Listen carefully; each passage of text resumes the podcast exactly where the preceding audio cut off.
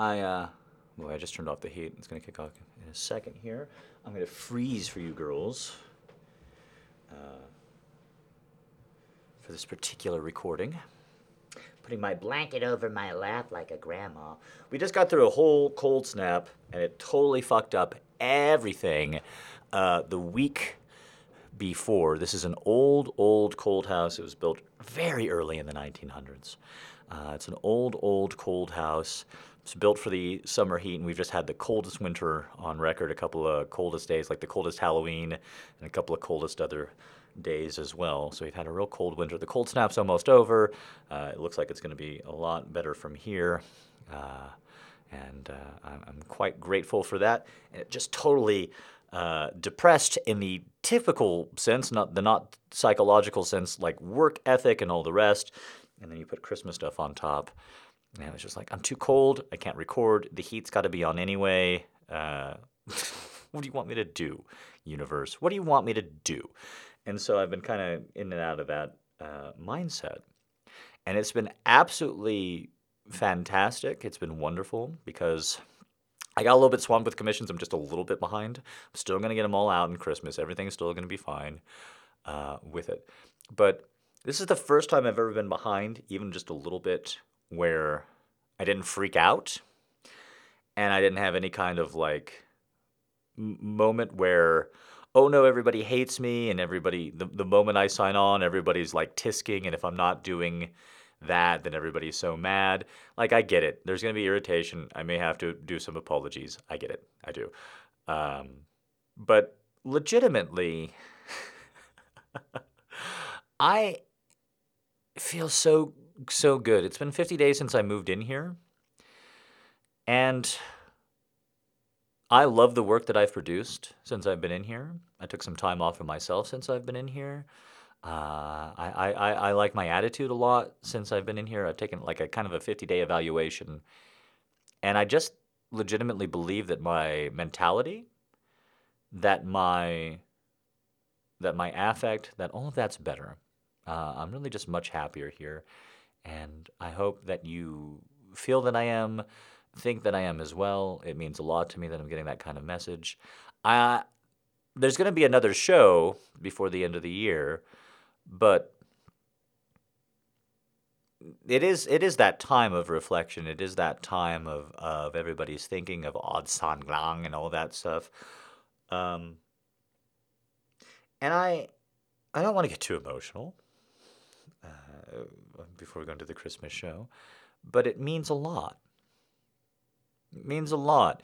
You're my Christmas. I have my Christmas traditions, and you are becoming more and more rapidly as a lady of the night listening to this, one of them, and putting on a Christmas show and that sort of thing. I'm sorry that I didn't have the time um, or the wherewithal or the budget to really put on a show for everybody this Christmas. I had to kind of like choose and prioritize. I did choose the commission sale and then I did choose patrons. But it's only going to be a matter of time before I can start pushing this energy out towards everybody uh, in the project, no matter how much free coin you have to spend per month. Um, I, I did want to do it for the patrons, though. For those of you who don't know what I'm talking about, uh, I'm in the middle of 12 days of Christmas uh, or for the last couple, well, I guess the last week uh, at this point up until Christmas, there's been a new audio every day, and it's been really nice. It's been really nice with the cold snap, with the cold winter, with the moving, with the taking time for myself and all the rest, to have the energy to do that. And I like the quality of them too. I hope you guys like the quality of them as well. I think they, they sound really good. And I, I, I said I was open for business a couple of months back. I asked for help and, and money to move in here, and then said I wouldn't need help or money again. And I gotta say, it feels real good. It feels fantastic. Like everything on that front is going according to plan. And so that's what I'm leaning on. That's what I'm relying on and, and pushing my shoulder into. That it just feels so goddamn good that things are finally starting to work out as I anticipate them. Uh, because I usually catastrophize and I, I think about how horrible things are going to go, and I'm still doing that. I'm still doing that all the time. And I, I've been flirting with a gal who's been making me feel good about this side of myself, which is new. Uh, so I'm going to reveal a little story about how crazy I am as a Christmas gift to all of you. Uh, personally, I'm just going to be real honest with you. I think me doing all this work and me getting a little bit buried in commission uh, sales uh, and and all the rest and still getting everything out, I think that's my gift to you. I've taken all I've taken previous holiday seasons off. Uh, that's a pretty good fucking gift. Uh, that I keep working and doing all the stuff and putting that all out. Uh, I think that's the gift. I think a longer podcast with more frequent episodes. You got that. I got that as a gift in 2019.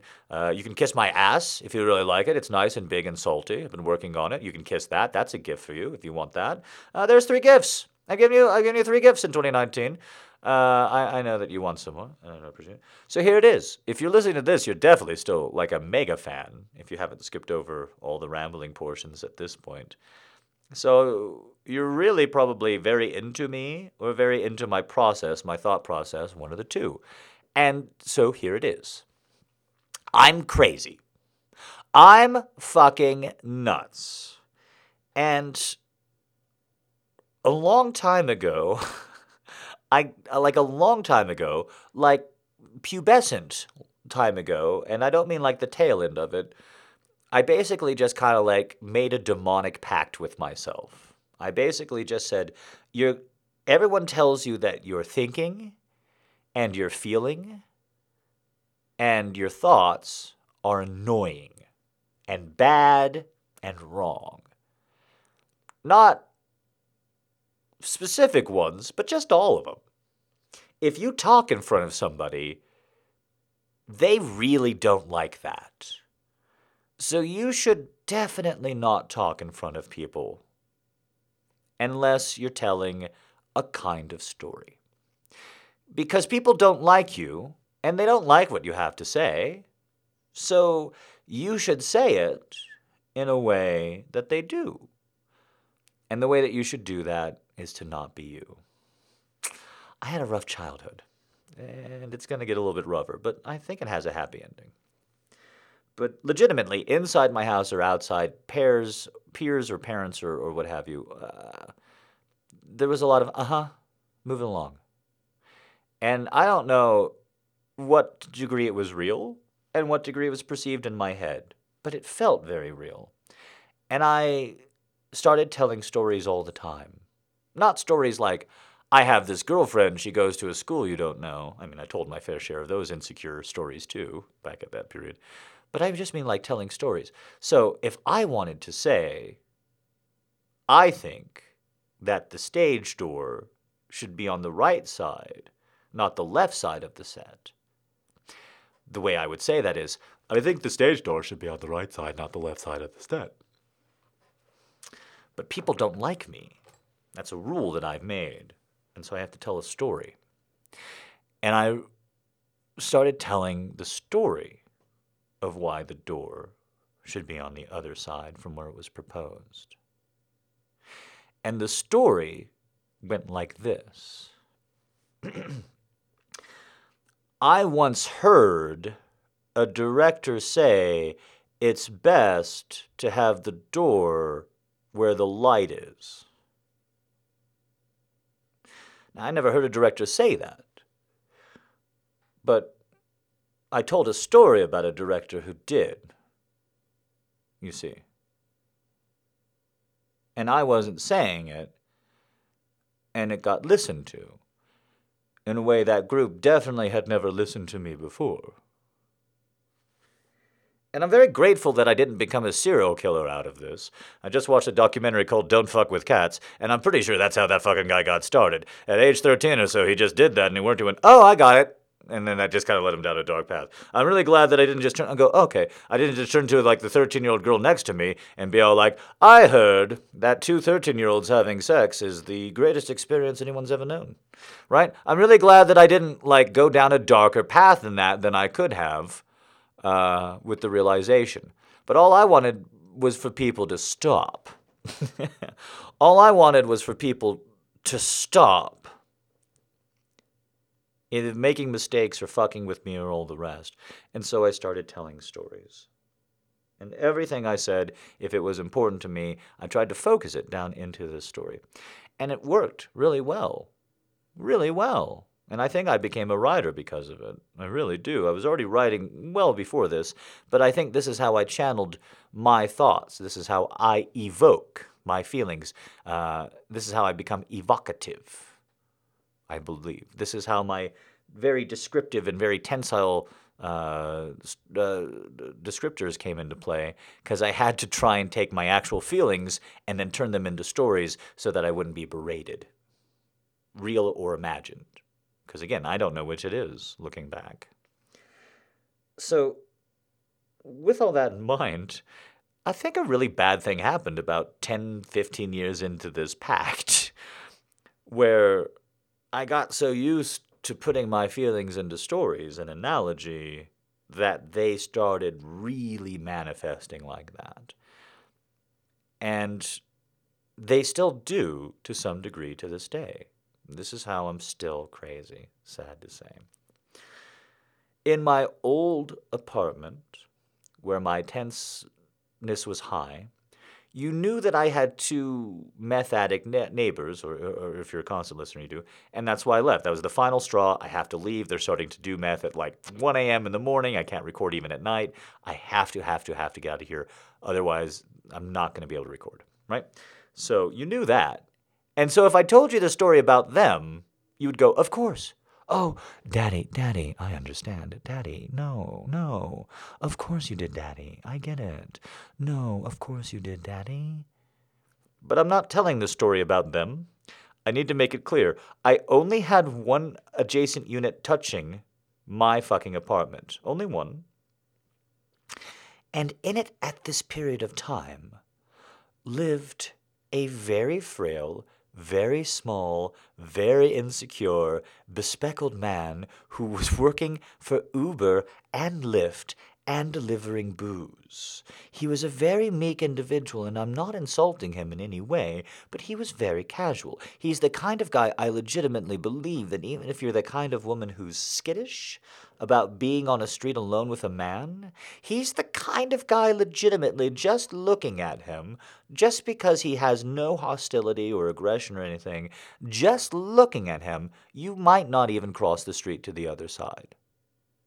If you were in a long corridor or hallway and you have the kind of idea like, uh oh, we're the only two alone in this hallway, he's the kind of guy where you might immediately think after, that's silly. Okay, that thought is silly. This, this guy is not that guy. And I just I don't know how you'd feel. You have your own feelings and your own thoughts, and men are dangerous in different ways. But there's no serial killer vibe to this guy at all. He's just a total normal guy. There's nothing in his eyes or his posture, his clothing, his vehicle. There's nothing in him that says to me aggression, danger, watch out. To anybody, anybody. I'm a, I'm a big guy, and I'm saying this towards anybody. For an entire fucking year in an apartment with two windows that were both fully covered, one with blinds and one with a solution to block the street traffic. Fully covered, so I lived in darkness with fairy lights like a goddamn mole person. For a full fucking year, almost every time I coughed or sneezed too loudly, every time, I imagined him, this meek five foot eight guy, literally holding up a pistol to the wall right where I was and firing in pure rage at the distress I was causing him. I saw him in person three times in my entire life, and we literally never once exchanged a single word. Never once. He left a note for me once, and I was terrified and I picked it up and I opened it. And he said, Have your package left by the stairs. We'll leave out on way to work. Number two. Because he was in number two. That's my only interaction with this guy. And before and after that, every single time at 2 a.m., at 9 a.m., at 2 p.m., at 7 p.m. If I sneezed, if I coughed, if I made a noise, I imagined him screaming, pulling out a gun, knowing right where I was, and shooting through the wall. And guess what? That's stage one of the PTSD lock. That's when I know that it's going to get worse if I don't treat it there. Because stage two from there doesn't just kind of like make me want to be quiet in my own apartment at all times, 24 7, and feel relief when I hear him leave, knowing that I can be loud because he's a single guy until he gets back. That's the beginning. Knowing that I'm going to be assassinated, knowing that I'm going to be assassinated, and knowing how stupid it is, and knowing there's no chance of that happening, and not being able to turn the thoughts off at all. That's stage one. And it just kind of manifests and builds from there until the point where I was legitimately having fantasies. Legitimately having fantasies. Fantasies. And I knew that they were fantasies in the same way that you might have a fantasy on a beach, right? On the same way that you might take fantasy and relief of if you have a fantasy about a boss being fired that you particularly hate, or a fantasy about somebody coming on to you. Fantasy. That you know is a fantasy and you're engaging in it just for fantastical purposes, but for relief and for pleasure at the anxiety that you're experiencing, to eventually give myself relief from the anxiety that I was experiencing at all the ideas of this gunshot coming through because I was sneezing or coughing, and once because I dropped a glass and broke it. I legitimately had this entire idea, was even looking them up and everything, about getting these metal plates just these kind of metal plates, these kind of porcelain metal plates. They're just a little, they're mostly porcelain, and they've got this kind of metal tip that you pour on the porcelain at the end. And they're ballistic plates. And I just thought about how nice it would be, just how nice it would be, if I could get a strip of them all across the adjoining wall. So that if he did take out the gun and shoot it at me, I wouldn't get shot in the head. And then I started to wonder well, how much would it cost to put up everything all over the wall? How much would it cost to put ballistic? Because, I mean, it does dampen sound really well, and it insulates really well. I mean, it's really not that expensive. And, I, and that's how far down the rabbit hole. That's like a stage three. It goes up to stage five in my own, like, reckoning of how far a PTSD lock goes. But that's like a stage three. It goes worse from there. It's been way worse. When I talk about like not leaving the apartment or not speaking aloud for months at a time, that's a stage four or five. That's where legitimately the entire world is always being destroyed as soon as I open my mouth. So I find a ranch or a job someplace where you can remote work because uh, you got to pay the bills and I don't see anybody because I can't handle it. Because I can't separate the feelings from the reality when I'm that far gone.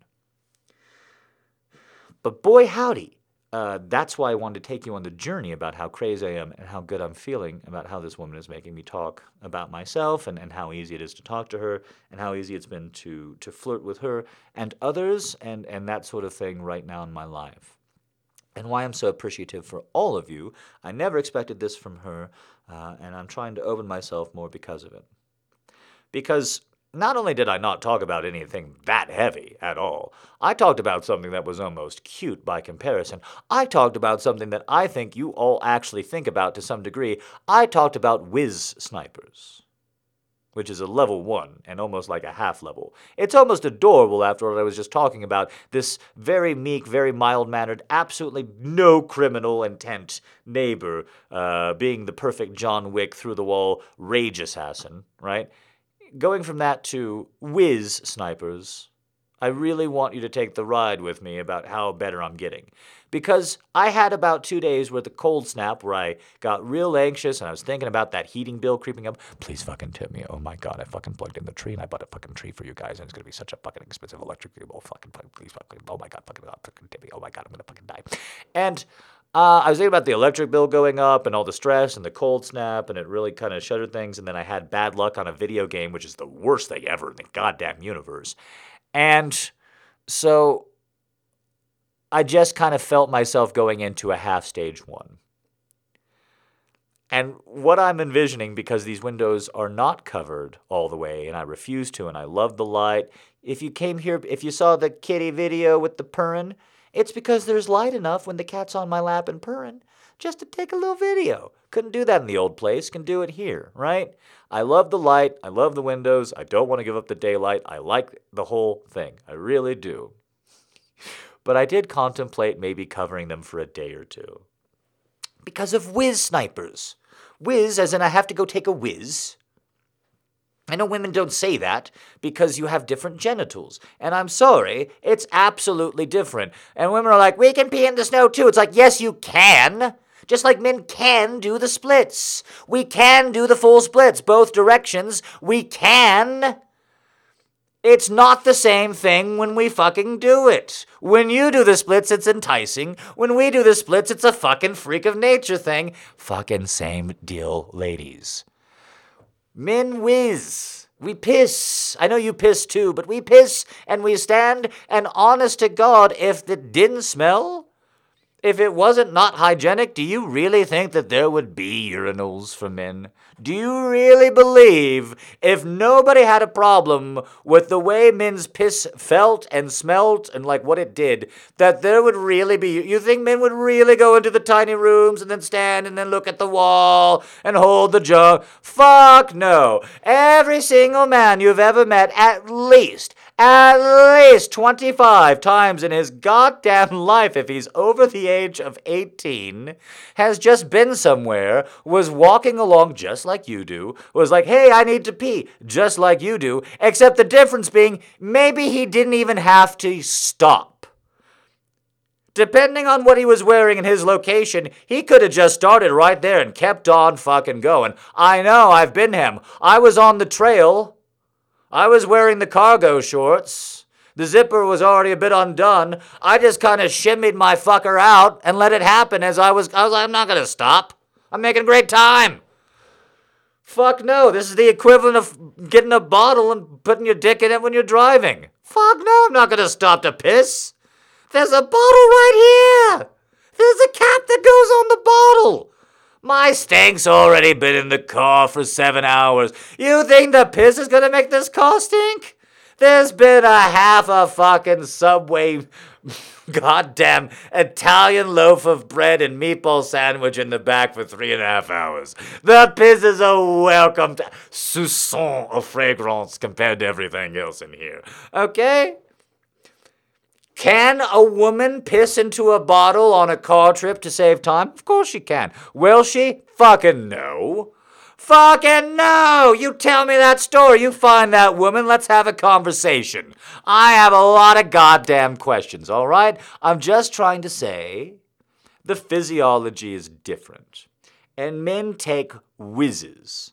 And because of this, there's something that men do that women don't. And I'm just, I'm sorry about this, but this is absolutely true. I don't put a lot of gender differences down, but this is 100% there, and I do 100% believe it's on biology. That is to say, men cut it way fucking closer when it comes to pisses.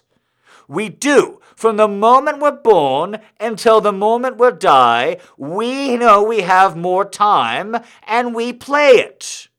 We feel the need to pee and we suppress it way fucking closer. And every single one of you has been with, I shouldn't say every single one of you, almost every single one of you will be with a man who you will wake up in the middle of the night and you will see just a little bit of piss around the toilet, well, just a little bit, and you'll be like, how the fuck did that happen? I'll tell you how. There's multiple goddamn practical reasons why that happens. And you don't get it because you're not trying to fucking pee out a thing that literally changes size and shape and temperature and duration and hole that it sprays stuff out of. And 98% of the time, everything works great. When you whiz, 98% of the time, operation is a success. But here's what you don't fucking get. Sometimes it just comes out in two or three streams, called the devil stream. Sometimes it just comes out in two or three. We don't know it doesn't feel any different. We don't know it's not going to be there. We just start peeing, and all of a sudden, two or three streams come out at once. Out our dick, like we picked up an upgrade in a fucking video game and we got the spreader. Makes you makes your attack go in multiple directions at once. Oh shit, I got the power up! Oh shit! it doesn't ever feel good though. It never feels good though because you're trying to aim two streams. You know, do you understand? Here's the best analogy I can give because a woman's like, how does this keep happening? When by keep happening, she meant like once every seven weeks, and then I would forget because I was peeing asleep.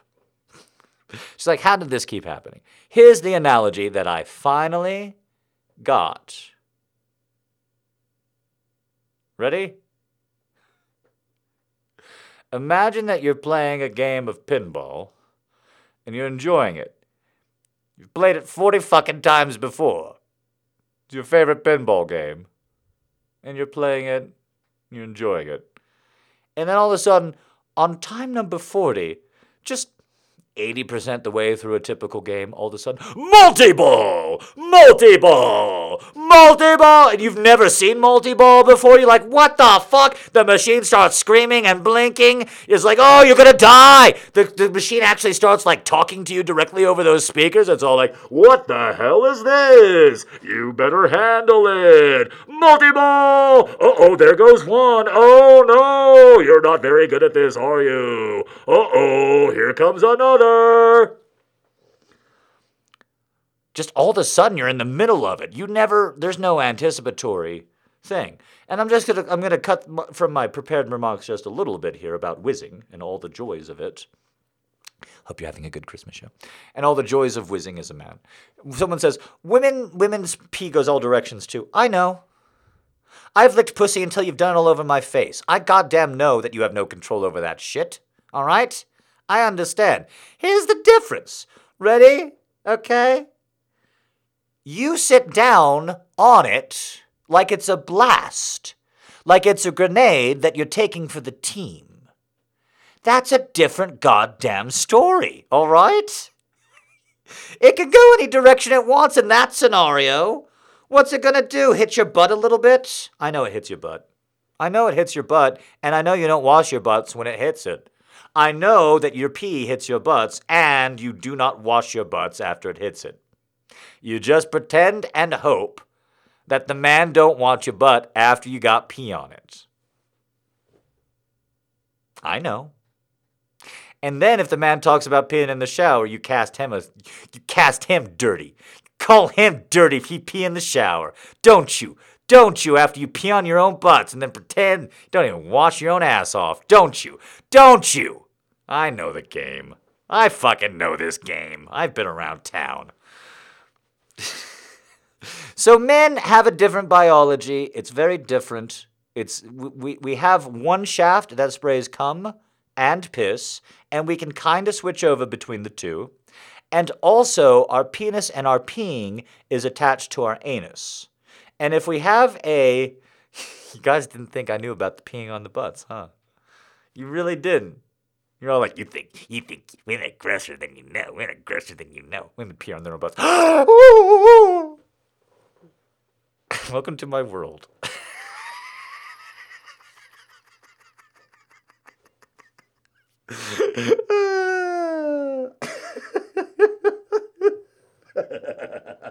Ain't no man peeing on himself and then just go, ah, fuck it, going back to bed. If a man gets his thigh with a devil stream, you best damn believe that he's at least soft soaping that shit off.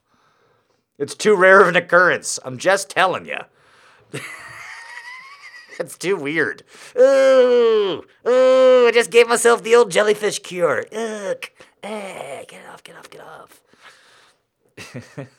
Devil Stream is the name for when it suddenly becomes two or three streams. Ask any man. Ask any man if he devil streams when he's peeing, and he'll know exactly what you're fucking talking about. Oh, yeah. I know the devil stream. it was 87. I was in the Yukon.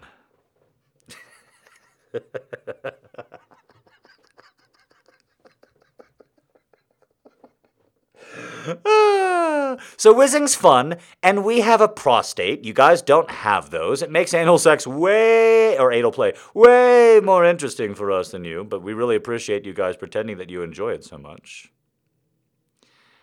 And the different physiology means that if we hold our pee in, which we can do longer, we can. I we do. We have we have a higher capacity, both in absolute and relative volume. Deal with it, ladies. That's why you can't be firefighters. And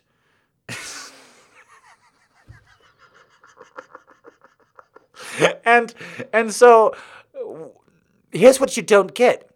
If we wait until the last second to pee, it feels better than it does with you.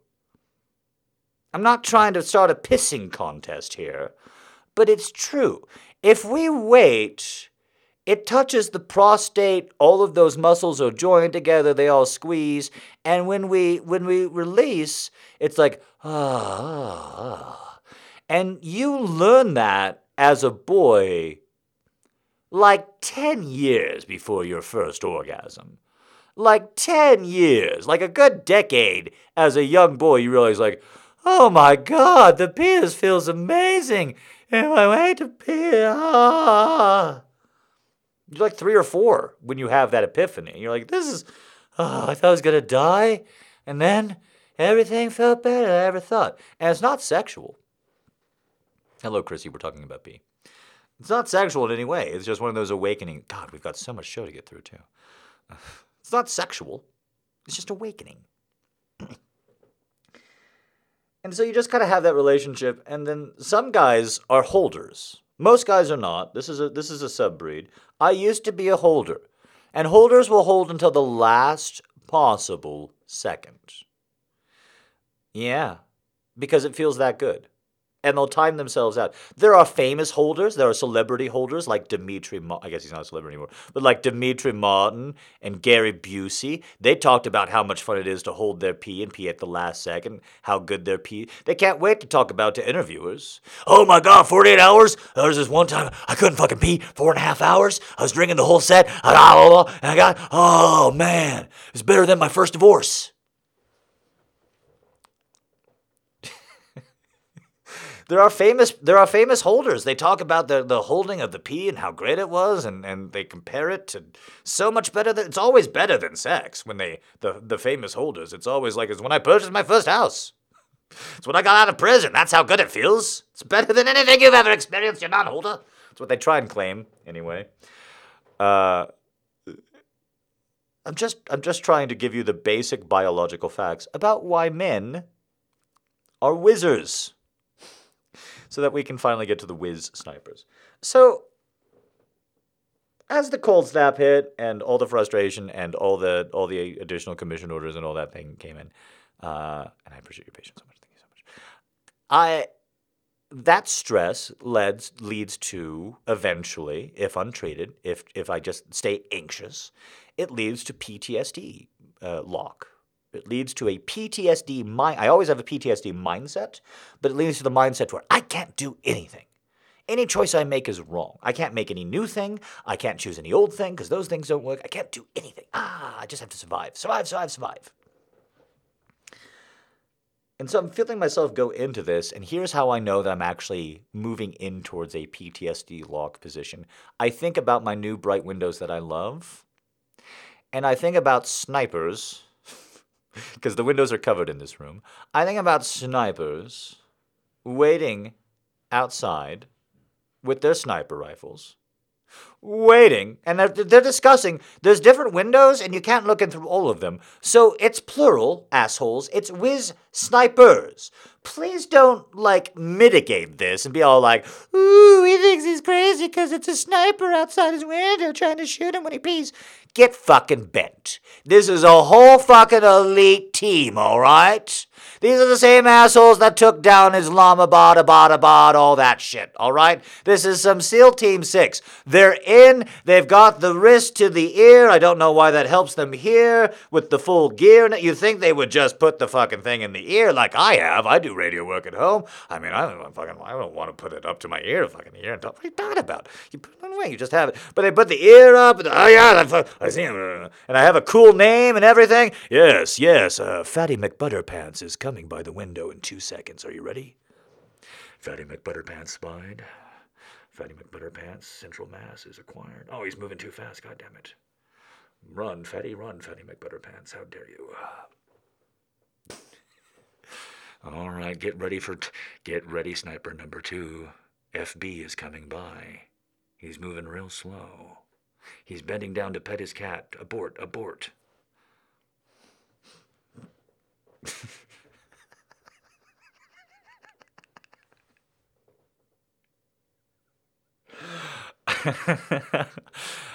I imagine for about two and a half days and castigated myself every time that I left my recording room, the room I'm in now, where I spend most of my time in the day.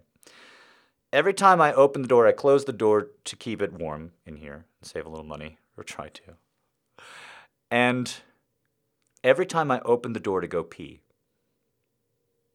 I told myself that there was a sniper on the window opposite and that they were pointing in and that they were doing it so that they could shoot me, so they could be a whiz sniper. And every time I did, I said, Stop it! Stop it! And I tried all of these different techniques that I normally do to get out of my insanity. So the further I go into PTSD lock, like the more cloistered I get. Think about a literal scared mammal when I say scared animal, I mean a scared mammal. I mean a mammal that you can look in the eyes and you think to some degree you can understand what they're feeling. Doesn't matter what mammal that is. Pick your mammal. But don't pick no fucking Gila monster for this. Don't pick no giant fucking earthworm, okay? In your mind, close your eyes and imagine the animal in the corner of the cave. And they're all literally backed up the corner of the cave, and their eyes are wide and narrowed on you, and their teeth are wide. Their mouth, even if they're not, even if they don't, even if they're a herbivore, it doesn't matter. This can be an elephant, it can be anything, but the mouth is wide. And every step you make, every movement you make that gets anywhere closer towards it, ah, ah, ah, it puffs itself up. It makes its voice as big as possible. Ah! Because it's trying to scare you off. If, if it actually wanted to hurt you, it wouldn't be in the corner, would it? No. If it wanted to hurt you, it could. It would come after you. It's telling you that it's going to hurt you from a position of weakness. Because when you're weak and you're a hurt animal, the only thing you can do against a stronger animal is threaten to hurt it. You can't kill it. You can threaten to hurt it. You can threaten to hurt anything that predates upon you. Because if you hurt a predator, you might wound it to the point that it dies. And there's a story that's told as apocryphal, but it actually happens every once in a while. It actually just happened, I believe, in India, and I believe it was 2019, it might be 2018. But it happens every few years. This is an apocryphal story, this is an actual story. Where a child will be alone in the outskirts of a remote village, and they will lock eyes with a tiger that intends to eat them. True story. And the child alone, because this is how it works in these regions of the world, there's no adult supervision. These are young kids, six, five, seven, eight, but you know, this is their job. This is what they do for the family. The child, having locked eyes with the tiger, knows what they have to do. And that is maintain eye contact with the tiger. And then they walk backwards to their village. Why wouldn't a tiger, this is a real story, why wouldn't a 300, 400, 500 pound tiger just attack a five year old kid?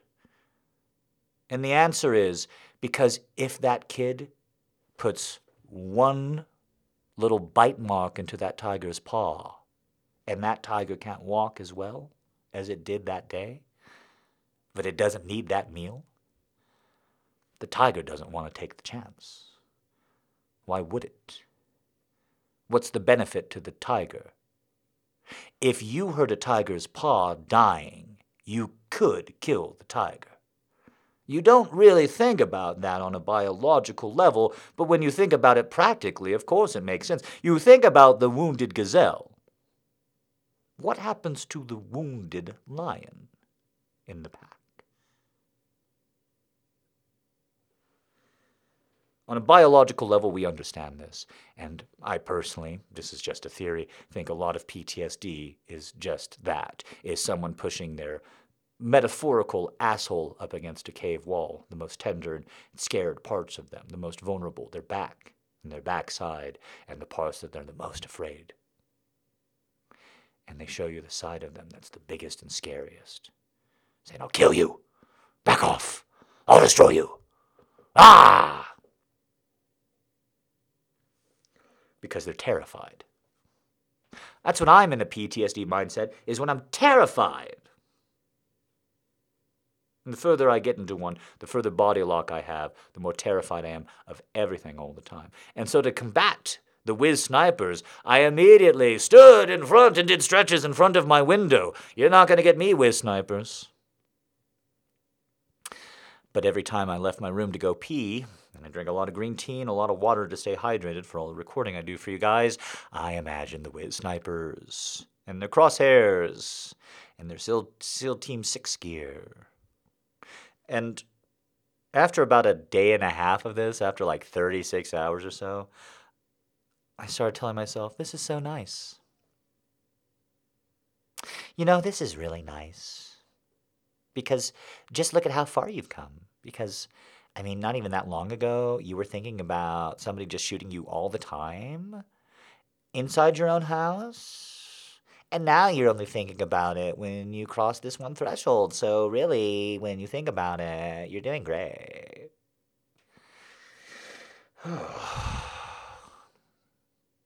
And I was listening to that voice too. What a fucking piece of shit that fucking voice is. And it's not wrong. It's trying to be helpful, that voice in my head. But fuck it. There's no fucking whiz snipers, and if there were, I'm just gonna die, so why would I worry about it? I'm just gonna die. They're whiz snipers. I'm not gonna feel it. It's not Game of Thrones. I'm just, I'm just, oh, I'm gonna take a piss and then I'm gone. So why worry about it if they're all whiz snipers? Eh? Eh? So I did more than stretches in front of my front window. I actually walked out in front of my in front of the house in my robe and my slippers and all that, and and I made sure to take uh, out the trash uh, and recycling in broad daylight. In broad daylight, hard for me, hard for me to do that on any day. I don't want to do that. I hate doing that. It's so easy to wait until 10 p.m. Why wouldn't I? There's no chance of seeing anybody. It's dark out. So I force myself to take out the trash and recycling. I force myself to do more stretches and more Christmas stuff in front of the window in broad daylight. I saw somebody as they walked by, and I waved at them, and they waved at me, and we smiled. And then I went to go take a pee, and I thought about someone taking a So, the point being is that the craziness can't always be just fucking fought through good habits and openness, right? It doesn't matter if it's a ha- I'm like, okay, well, I, I'm doing this to fight the whiz snipers, and the whiz snipers are fucking winning, and they're fucking shooting me in the head literally like every 90 minutes to two and a half hours at this point because I really, really like the way that this liquor tastes. So I have to do something else to fight the whiz snipers. So I thought, you know what I could do? Maybe I could tell somebody a story. Maybe instead of having the story of the whiz snipers in my head, I can just find somebody that I think is pretty comfortable with, and I can just tell them the story of the whiz snipers and how funny that is. Wouldn't it be funny if you were super attracted to a guy who literally thought that every time, and only every time, he was going to take a piss, he got shot in the head by a sniper, a SEAL Team 6 style sniper, on top of the roof of somebody else's house in the middle of New Mexico, in the middle of a shitty suburb that nobody knows in New Mexico. That's hilarious. What if you were into that guy? And what if, just what if, the guy telling that story leaned into it? Wouldn't that be funny? What if not only did the guy telling that story tell it, but tell it like, yeah, but you're still going to want this whiz sniper dick? That's a pretty funny story. I mean, if I was watching that TV show, I would definitely be interested in that character's approach at getting that woman and would want to know more about their mindset. That's for sure. I mean, it's definitely not saying there are no whiz snipers or fuck you, whiz snipers. So let's try it. Let's just tell a story. And it helped. I didn't feel normal. The person tried to make me feel normal because they're a very sweet person. I didn't. I don't. but it felt really good. And it felt like maybe this part of me from a long time ago that I put way, way down in there, that all the insecurities and all the doubts that I, I just started making tell stories. Maybe that combined, I think, with with the other stuff, the PTSD stuff, and kind of went from there. It's hard being creative and suffering from a mental illness where the issues are imagined. this would be a really great disease to have if you were unimaginative, because then I could just be a Republican and just be all like, "Ah, oh, goddamn Jews!" Like everything, just be like, "Ah, the Jews." Something's wrong in the world. It's the Jews.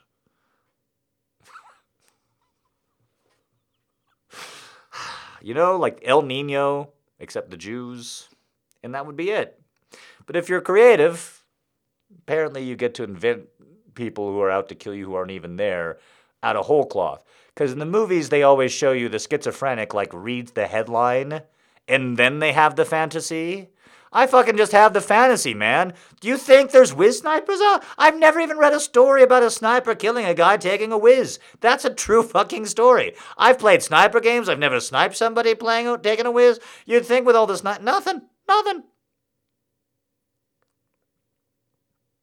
But telling the story made it feel good, and that's what I'm doing here now with you. Before we get started with the Christmas show, long, long entrance, but you are my home.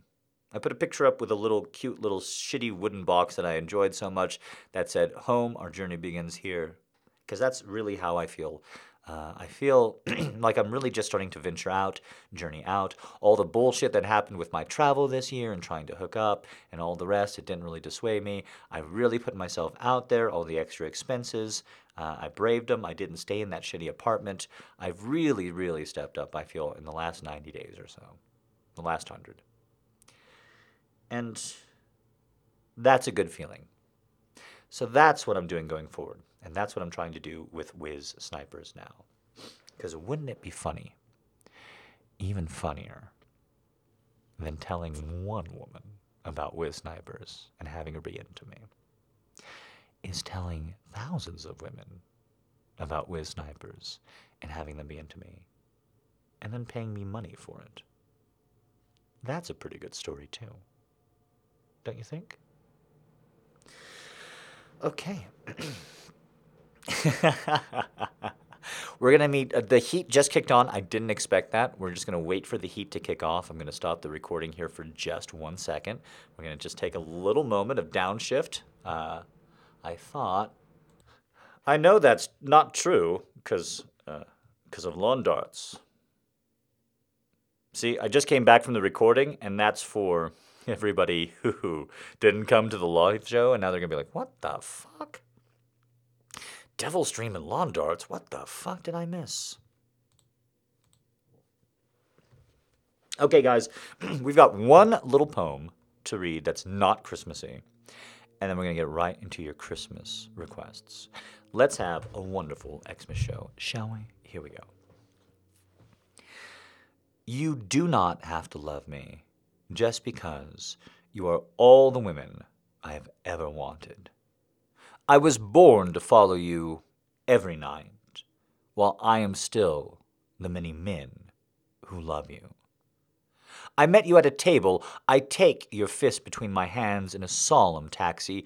I wake up alone, my hands on your absence in hotel discipline.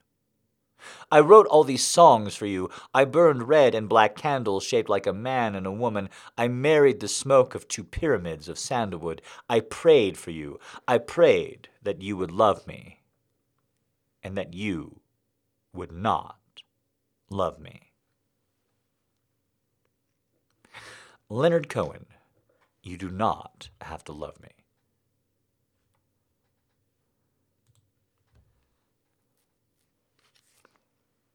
Okay, very sweet. and now that you've gotten your romance in, let's get some fucking Christmas going, shall we? Old Santa Claus, with much delight, his reindeer drives this frosty night over chimney tops and tracks of snow to bring his yearly gifts to you.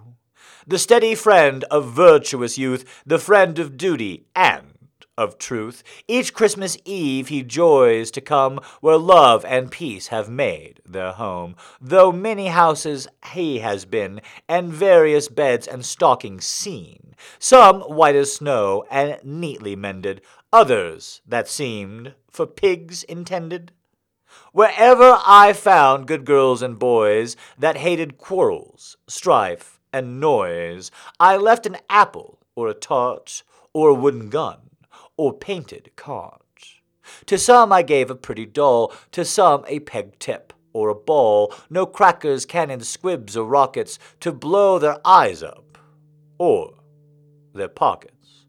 No drums to stun their mother's ears, no swords to make their sisters' fears, but pretty books to store their mind with knowledge of each various kind. But where I found the children's naughty, in manners rude, in tempers haughty, thankless to parents, liars, swears, boxers or cheats, or base, tale-bearers. I left a long black birchen rod, such as a dread command of God, a direct, a parent's hands of use, when virtue's path his son refuse. uh, Old Santa Claus by Clement Clarke Moore. Goodness. He's really going to command them to spank, huh? Santa Claus has a lot of authority back in the old world that he does not have anymore. Like you could you can't demand that somebody spanks a kid. Damn. little tree, little silent Christmas tree, you are so little, you are more like a flower. Who found you in the green forest, and were you so very sorry to come away? See, I will comfort you, because you smell so sweetly. I will lay your cool bark and hug safe and tight, just as your mother would, only don't be afraid. Look, the spangles that sleep all year in a dark box, dreaming of being taken out and allowed to shine. The balls and chains, red and gold and fluffy threads, put up your little arms, and I'll give them all to you to hold. Every finger shall have its ring. No, there won't be a single place dark or unhappy. Then, when you're quite dressed, you'll stand in the window for everyone to see, and how they'll stare. Oh, but you'll be very proud, and my little sister and I will take hands and look up at this beautiful tree and we'll dance and we'll sing Noel, Noel. Little Tree by E. E. Cummings.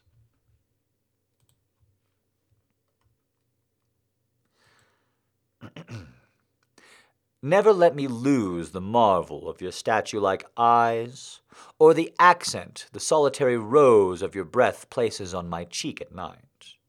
I'm afraid of being on this shore a branchless trunk, and what I most regret is having no flower, pulp, or clay from the worm of my despair, if you are my hidden treasure, if you are my cross, my dampened pain, if I am a dog, and you alone my master, never let loose what I have gained, and adorn the branches of your river with leaves of estranged autumn. Uh, apologies, not Christmassy, but very beautiful. Sonnet of Sweet Complaint by Federico Garcia Lorca. L O R C A, Lorca. Mm, I don't know how to pronounce that at all. I've never come across that name. All right. Okay, I was wrong. I thought I put all the Christmas stuff together. I was incorrect. So we've got just a little bit. Uh oh. You can still hear me, right? Yes? Okay, great. Everybody can still hear me? Yes. Okay, great. All right, here we go. Just a little bit more then. so there's this scene in Predator where Arnold Schwarzenegger slaps the hand of Carl Weathers and the camera focuses for a moment on the flex of their palms. And I think that's how prayer works. Two tulips brush against each other in the rain, and when I watch action movies, I believe there is a reason Bruce Willis can jump out of a helicopter and propel into a circus tent, and then perhaps yippee ki is really another way to say bosh a atonai. Then perhaps the chapa is a temple. And when he says get to the chapa, this call to return or just a call to stand at the garden and marvel at the beauty of wet flowers.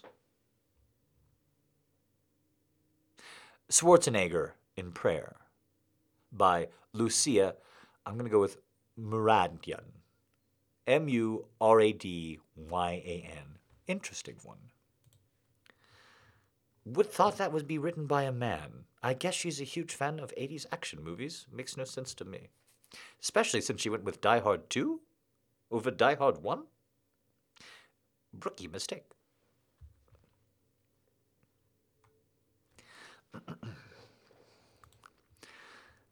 and the snow lies deep upon the ground, and winter's brightness all around decks bravely out the forest sear with jewels of brave old year.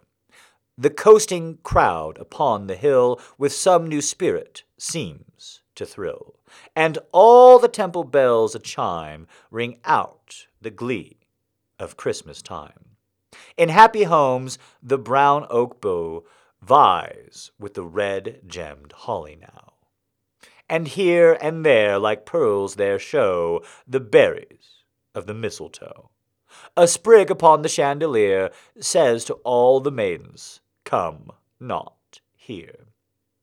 Even the pauper of the earth some kindly gift has given to mirth. Within his chamber, dim and cold, there sits a grasping miser, old. He has no thought save one of gain, to grind and gather, to grasp and drain. A peal of bells, a merry shout, assail his ears. He gazes out upon a world to see all gray, and snarls, Why, this is Christmas Day. No man of ice, for shame, for shame for Christmas Day is no mere name. No, not for you, that's ringing cheer, this festive season time of year. And not for you, the chime of bells from Holly Temple rolls and swells. In day and deed he has no part, who holds not Christmas in his heart.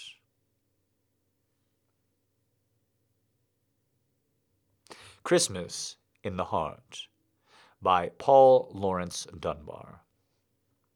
Sorry, I was just going over the fact that he died younger than me. I hope he had a lot of good Christmases because he didn't get many of them.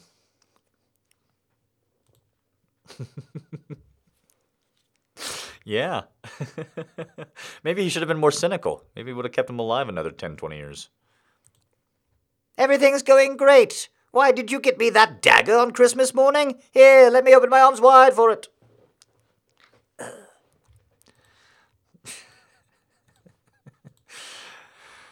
Sundays, too, my father got up early and put on his clothes on in the blue black cold.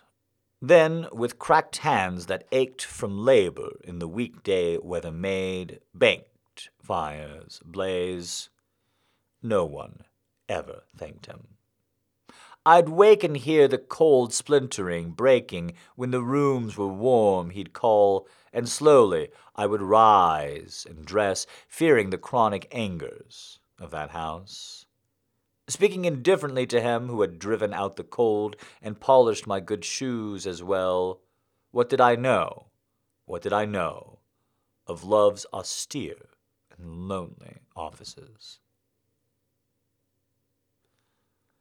Those Winter Sundays by Robert Hayden.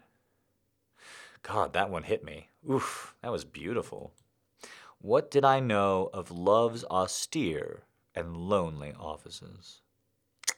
It's good.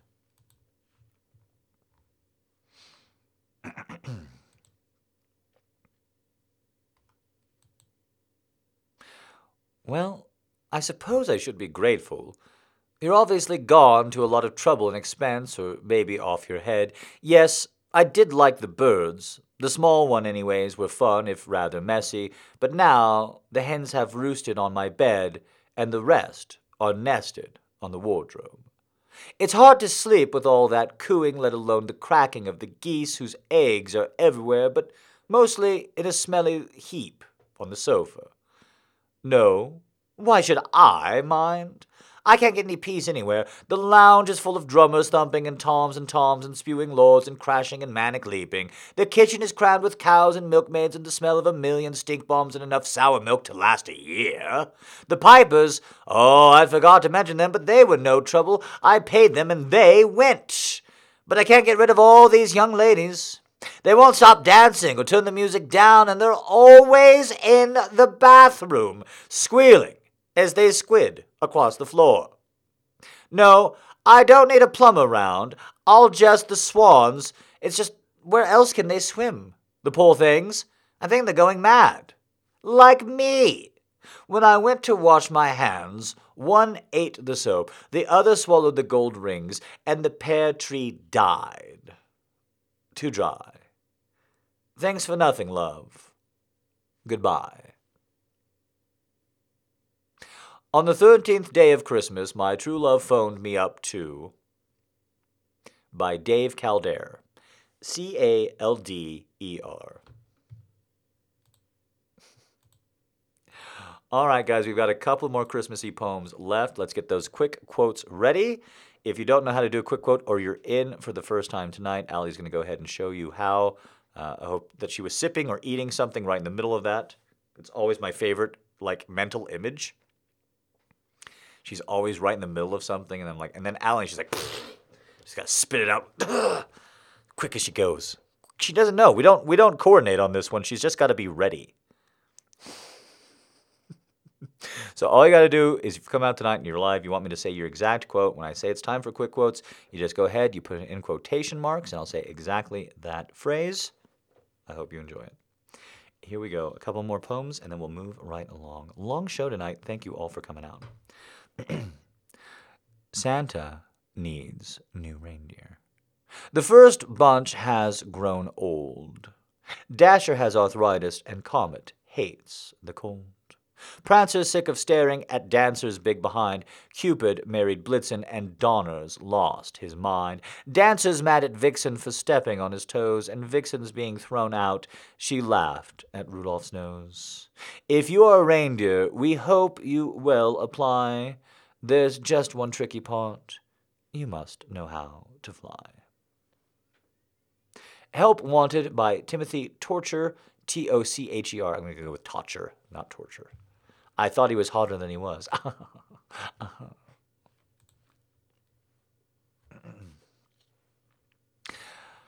Late lies the wintry sun abed, a frosty, fiery, sleepy head. Blinks out an hour or two, and then a blood red orange sets again. Before the stars have left the skies, at morning in the dark I rise, and shivering in my nakedness, the cold candle bathe and dress. Close by the jolly fire I sit to warm my frozen bones a bit, or with a reindeer sled explore the colder countries round the door. When we go out, my nurse doth wrap me up in comforter and a cap.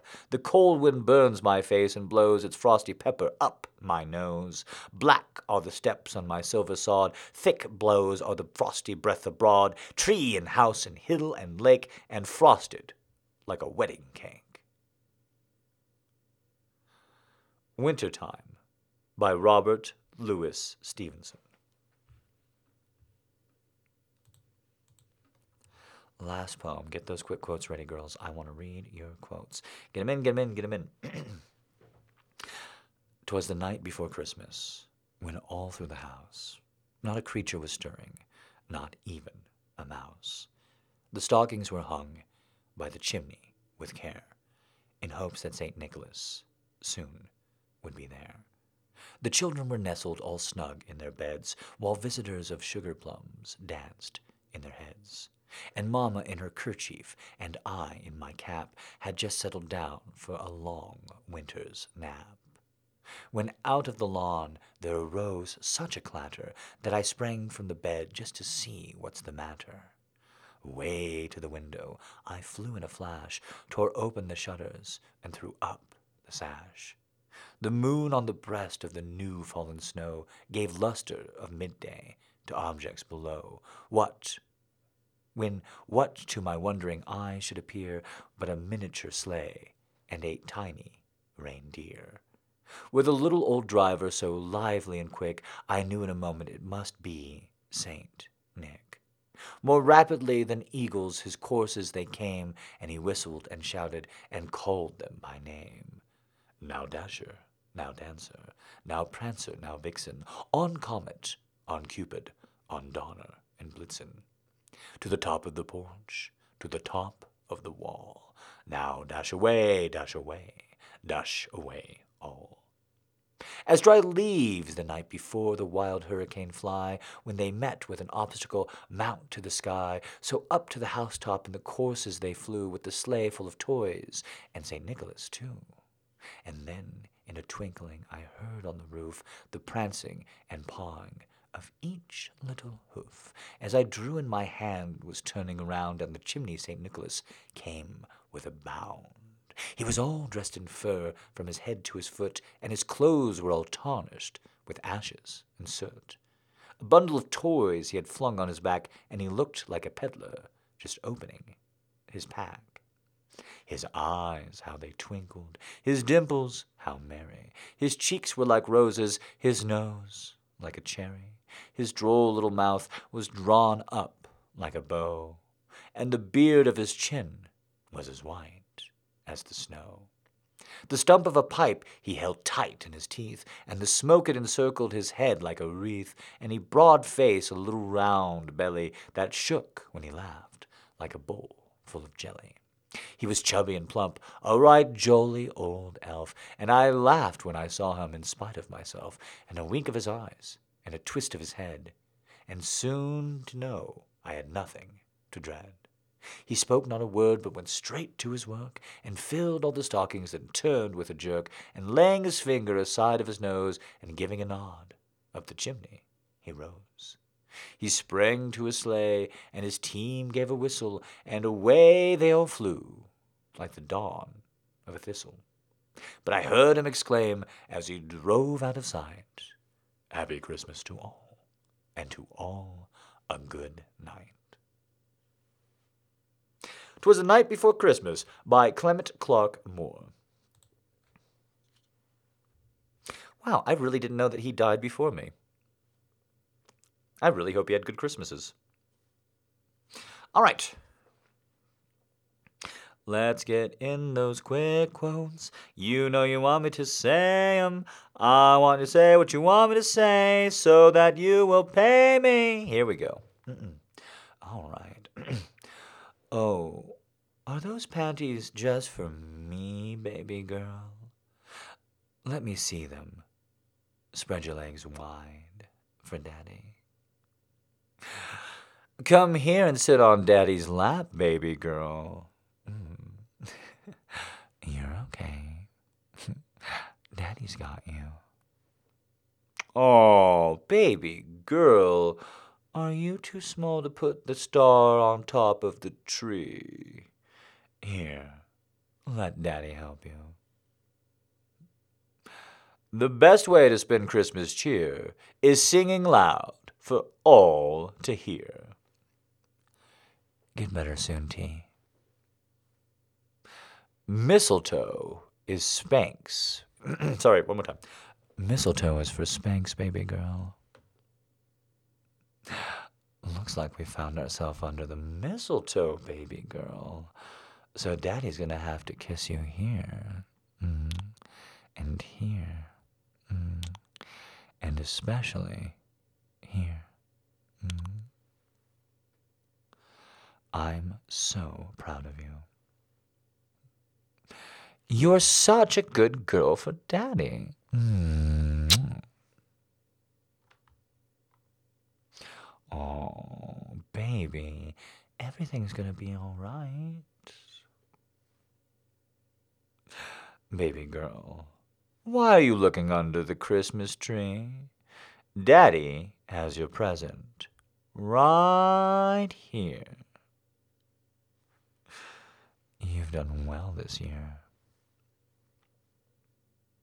All right, guys, wrap up. This is the end of quick quotes. Especially if you're a new girl, I would love to absolutely positively say your thing. 100%. If it's your first time out, especially, please put in quotation marks. I'd love to say your name. I'd love to say something you want me to hear. It's always good. It's even if it's silly.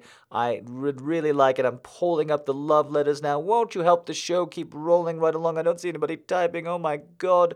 I exposed myself and said what I wanted. I'm getting hurt for it all over again. It keeps happening to me. Why do I keep exposing myself? Why don't I ever learn? I keep doing it over and over again. I just put myself out there, my heart on my sleeve, and then it gets ruined and gets put into the dirt, and all I ask for the simplest things. And then to give it, to give it back would just give me such love and such joy. If only I could get it, if only I could believe it. Oh my God, the pain and the. All right. You made me, you made me do that for 50 more words than I usually have to, for the record.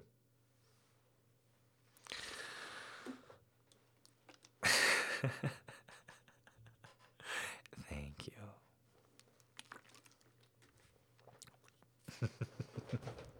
Now the rest of you are on the hook. Keep typing. I'm pulling up the love letters now. Come on, I see you. Come on out, shy girls. I see you. There you go. Marie. Marie. Tell Daddy what you want, Adrian.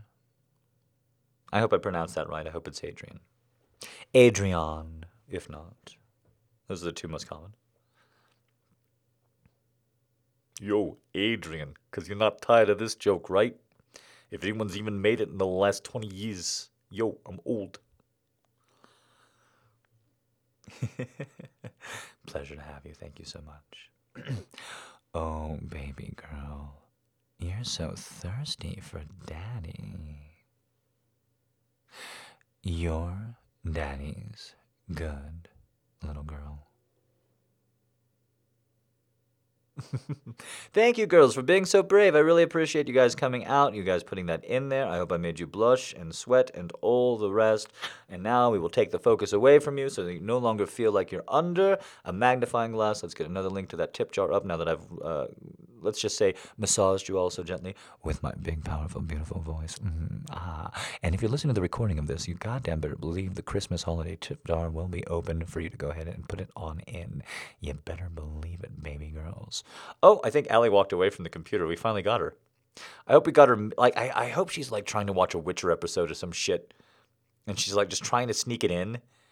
And like I keep saying the name, all of a sudden it keeps surprising her. And she's like, ah, she's running back as fast as she can.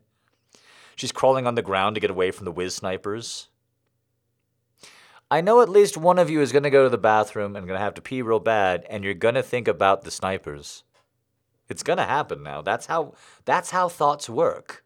I've infected you with mine.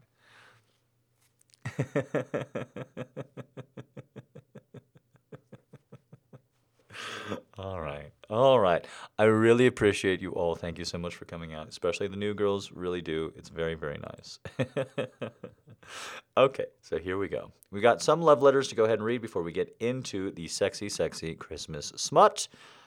I love this new section. I hope you're enjoying as well. Please let me know if you do. I want to keep it going into 2020. It's kind of a newer segment. I like it. Please let me know.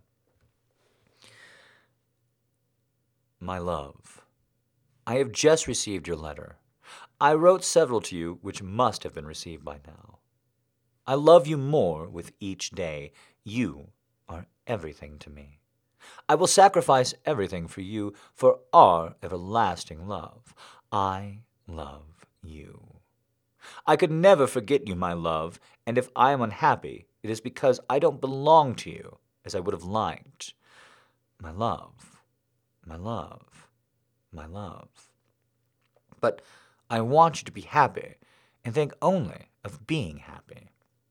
I would give anything for that. I am having some problems in Switzerland. All that is not important. Let them send all the tears to me. If I can prevent you from shedding one, kiss Maya, our daughter, and I embrace you a thousand times. Yours, Picasso. Letter from Picasso to Marie Therese Walter.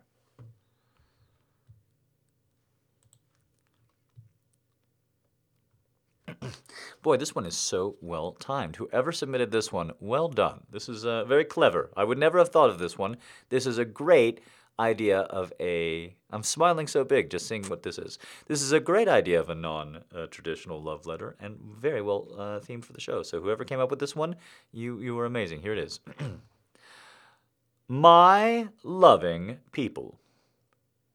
We have been persuaded by some that are careful of our safety to take heed how we commit ourselves to armed multitudes, for fear of treachery.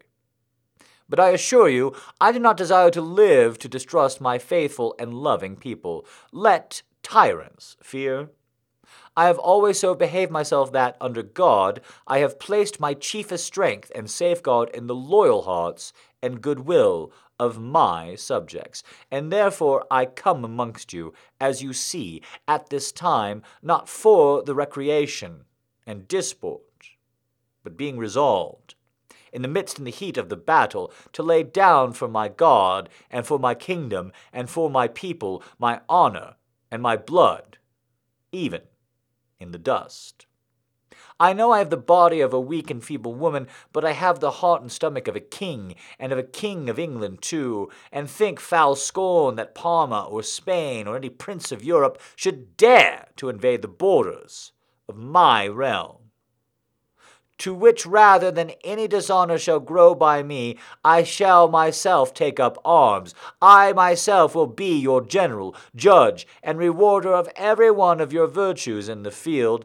I know already for your forwardness, and have deserved rewards and crowns, and we do assure you, on a word of a prince, they shall be duly paid. In the meantime, my lieutenant general shall be in my stead than whom ever prince commanded a more noble or worthy subject.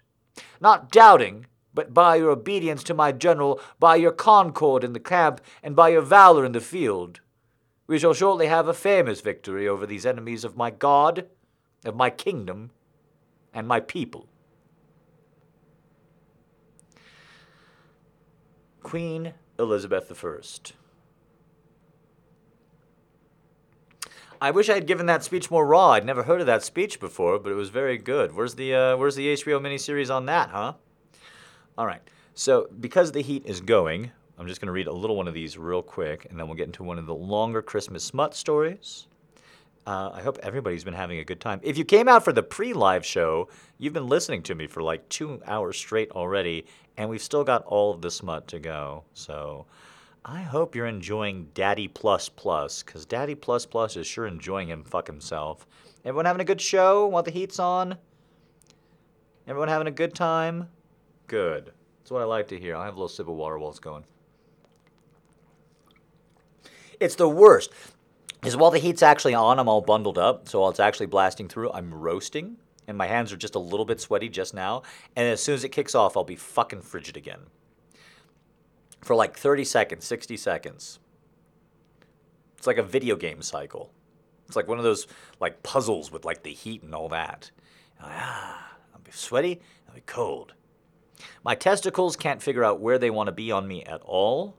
They're moving up and down like slinkies that can jump upstairs and then just kind of backslide down the rail. They don't know where they want to be.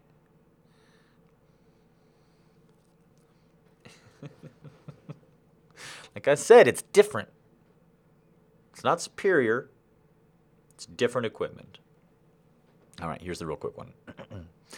Last night, there was a moment before you got into bed. You stood, quite naked, bending forward a little, talking. It was only for an instant. I saw you. I loved you. Loved your body with such tenderness. Ah, my dear. I'm not thinking of passion no, of that other thing that makes me feel that every inch of you is so precious to me your soft shoulders, your creamy warm skin, your ears cold like shells and cold like long legs, and your feet that I love to clasp with my feet, the feeling of your belly, of your thin young back, the below the bone that sticks out the back of your neck like you have a little mole. It's partly because we are young that I feel this tenderness. I love your mouth. I could not bear that it should be touched even by a cold wind, if I were the Lord. We too, you know, have everything before us, and we shall do very great things. I have perfect faith in us, and so perfect is my love for you that I am, as it were, still silent to my very soul. I want nobody but you for my lover and my friend, and nobody but you shall I be faithful. I am yours forever.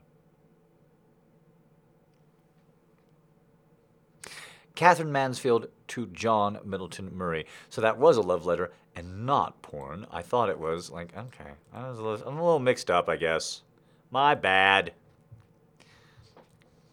This is why you got to send in the request earlier in the day. It's not that it won't, it's not that it'll help the show in any way, but then I'll have one less excuse to lob in your direction, you see. I'll still be as disorganized, but I won't have the excuse, because this way it sounds so hey, you guys got to send it earlier. If you send it in like two hours before, there's no way I can organize it. I'm not going to organize it before, but there's a way I can do it. You hear what I'm saying? You hear what I'm saying? It's a weasel. You are the weasel.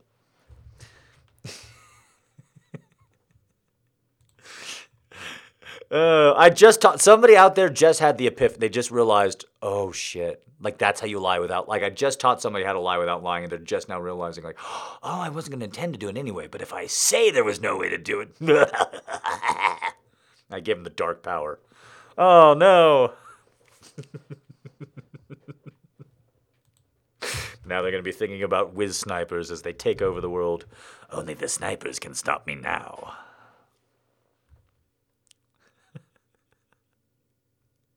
People say that's a T-shirt a lot to me, and I don't agree. Whiz snipers might be the exception. I know nobody's gonna do it or want it. Can you just imagine like the silhouette of a sniper on this like a suburban ranch house?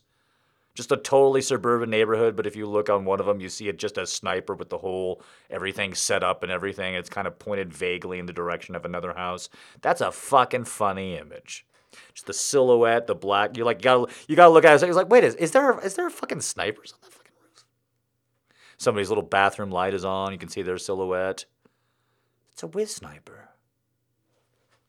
I've heard of these.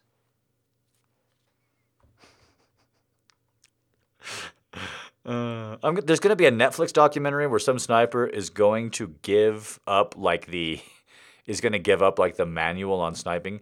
Uh, I know that because there was just a documentary on Netflix where they, apparently the CIA gave up the manual on how to assassinate people. This is true. They actually got the, the actual manual from the CIA uh, in the documentary, uh, and they start reading from it, and they and they're just all like, "Yeah, when you gotta kill somebody, like make it a last resort." Uh, but when you do, like, you definitely gotta push them off something. You absolutely have to push them off something so that it looks like they fell. If it looks like they fell, you're probably gonna get away with it. They're probably not even gonna investigate it. So, like, don't poison and don't shoot them, but definitely just kind of come up behind and push them a little off something and kill them that way. That'd be pretty good. It's the 1972 CIA book. And there's definitely going to be a sniper book like down the road. It's going to be like, oh, yeah, the best way to get snipers is when they're pissing. Oh, yeah. They never expect it. I'll be like, ah, ha, ha, ha. I made no defenses, but fool, sir, you're wrong. Sir, I did expect it, sir. When good things are happening to me, I'm about to have sex, and when I'm peeing, that's when I thought someone was going to snipe me. Yes, sir. Yes, sir. Every time. Every time. That's how I lived my life, and I lived it so well. All right, the heat's definitely off now. Okay. this story comes to us from nobody. I don't know why I said that. Here we go. All right, finally into the porn of the fucking porn show. Kevin was eagerly awaiting to meet up with Amanda at a local coffee shop. It had been a few days before they had last met up, and all he could think about was her curvaceous body, her breasts, her smile, and her eyes. Kevin realized his cock was starting to stir with all the horny thoughts about Amanda since she was so sexy. He had to think of something else to prevent a tent from forming in his trousers. He was about halfway through his coffee when Amanda walked through the door. You read that right. You heard that right. And glanced across the room with that gorgeous smile of hers. She walked across and gave him a peck on the cheek before sitting down next to him. You look and smell divine. Damn, Kevin, say hello. Kevin whispered. I just want to ravish you all night here, but I want to raise a few eyebrows in the coffee shop, so I have to settle for buying you coffee. Kevin has no chill. Amanda told Kevin what she wanted, and he went up and ordered. okay. Woo! It's going to be a fun one. All right, let me get you that sentence one more time. Amanda told Kevin what she wanted, and he went up and ordered. He looked back, still unable to believe that this amazing woman was his lover.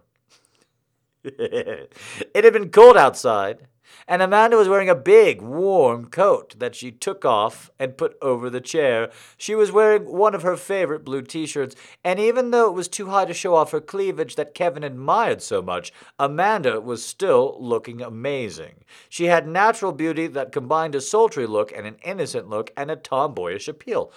Oh boy, that's just getting a fucking drink, eh, Kev? Combined with her smile and those eyes that seemed to look right into your soul, Amanda's look always knocked Kevin for six.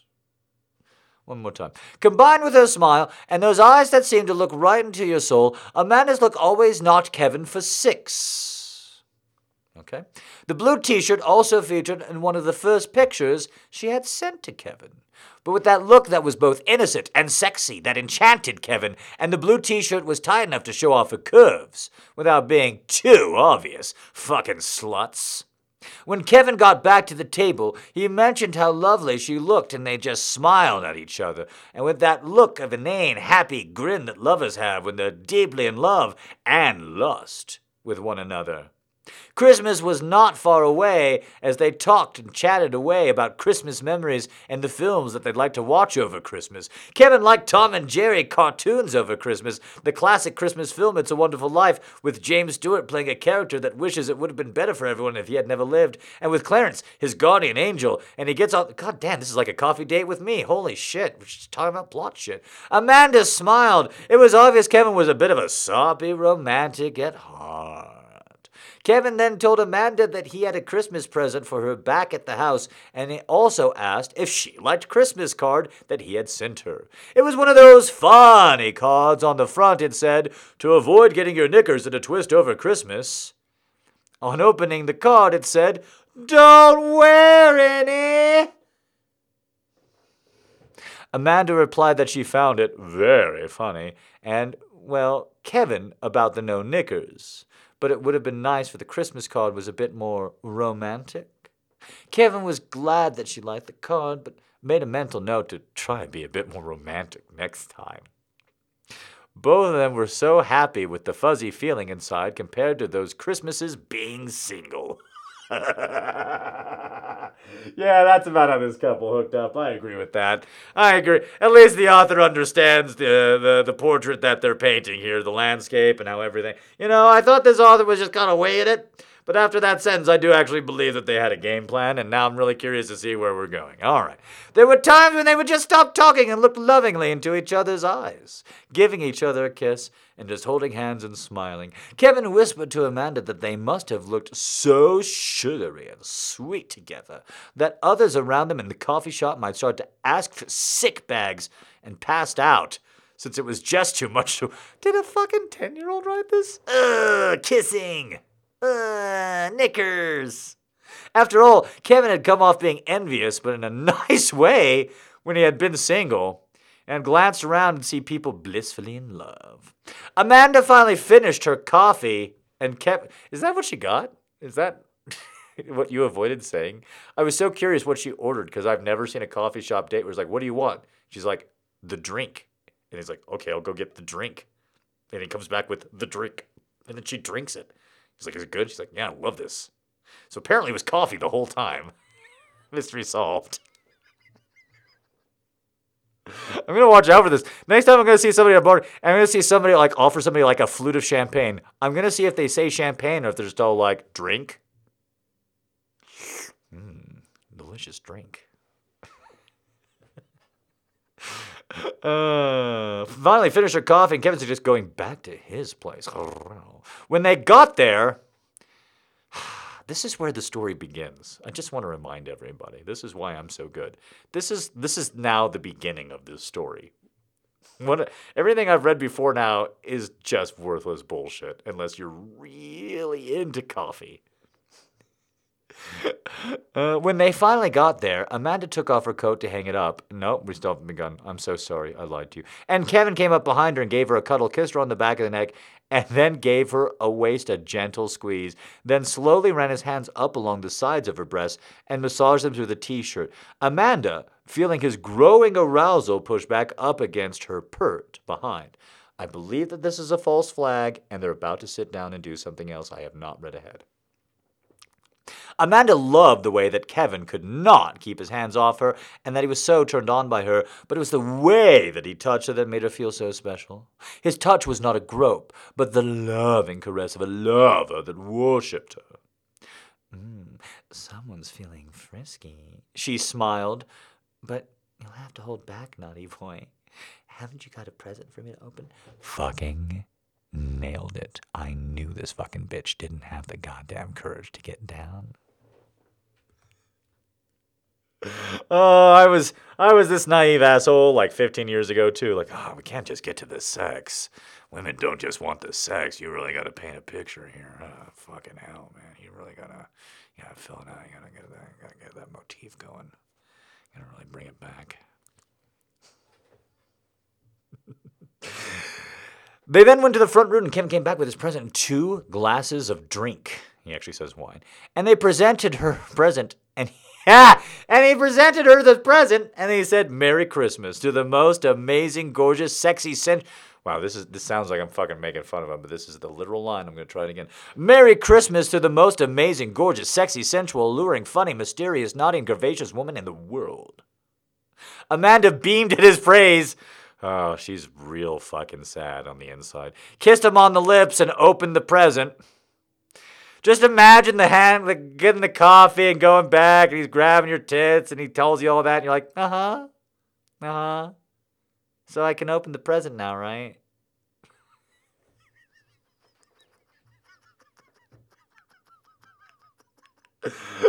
Amanda beamed at the praise, kissed him on the lips, and opened the present. It was some Chanel number five. I love Chanel number five. And with that, she sprayed some onto the side of her neck, inviting Kevin to smell. Kevin took in the combined scent of her perfume, the aroma Amanda, and the smell of her hair, a lovely, mesmerizing concoction of feminine smells. He then kissed her on the neck, nibbled her ear, and started gently caressing her side from her waist up to her armpit.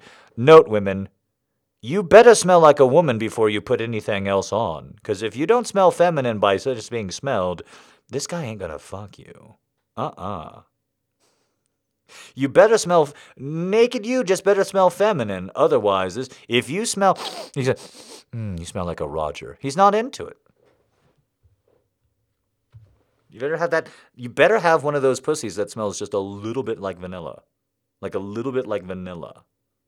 Better not smell like oregano or thyme. That's a man smell, all right? You hear me? You still have to wait, Randy man. They're still my present. For you. She whispered, but I still have to wrap it up. So go upstairs and wait for me on the bed.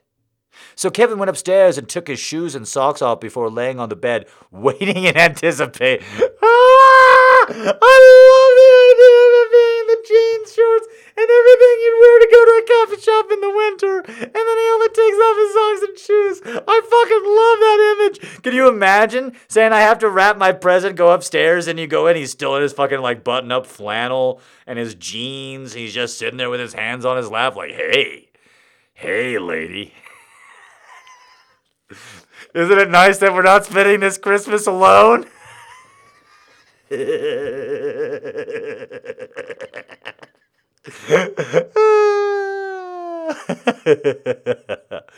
what had she got him? He seemed to have been waiting for ages when he finally heard her coming up the stairs. Close your eyes, she said.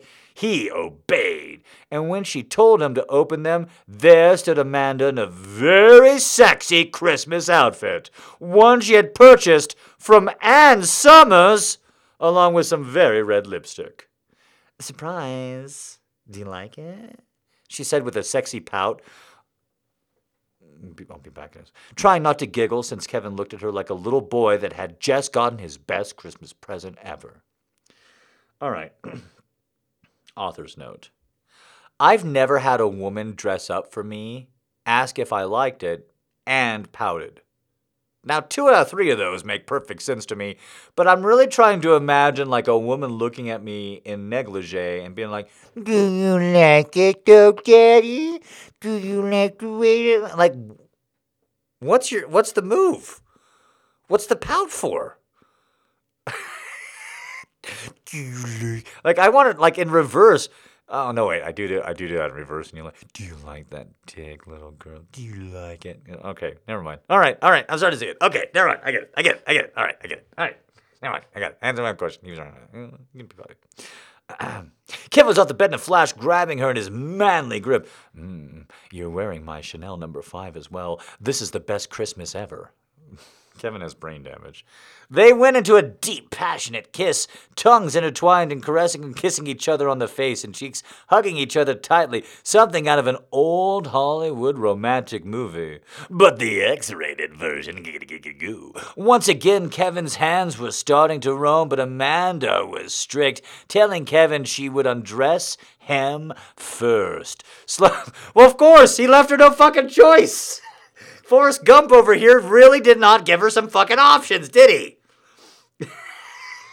Slowly unbuttoning his shirt and gently caressing his chest before removing the shirt. She then licked and kissed his chest, then started to lick and suck on his nipples. As she did this, one hand went down to feel his erection.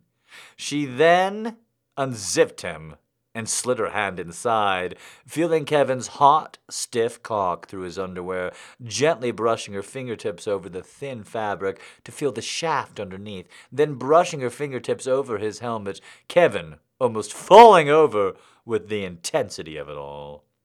Amanda then unbuckled his belt and pulled down his trousers. Even the word trousers in this scenario is amazing.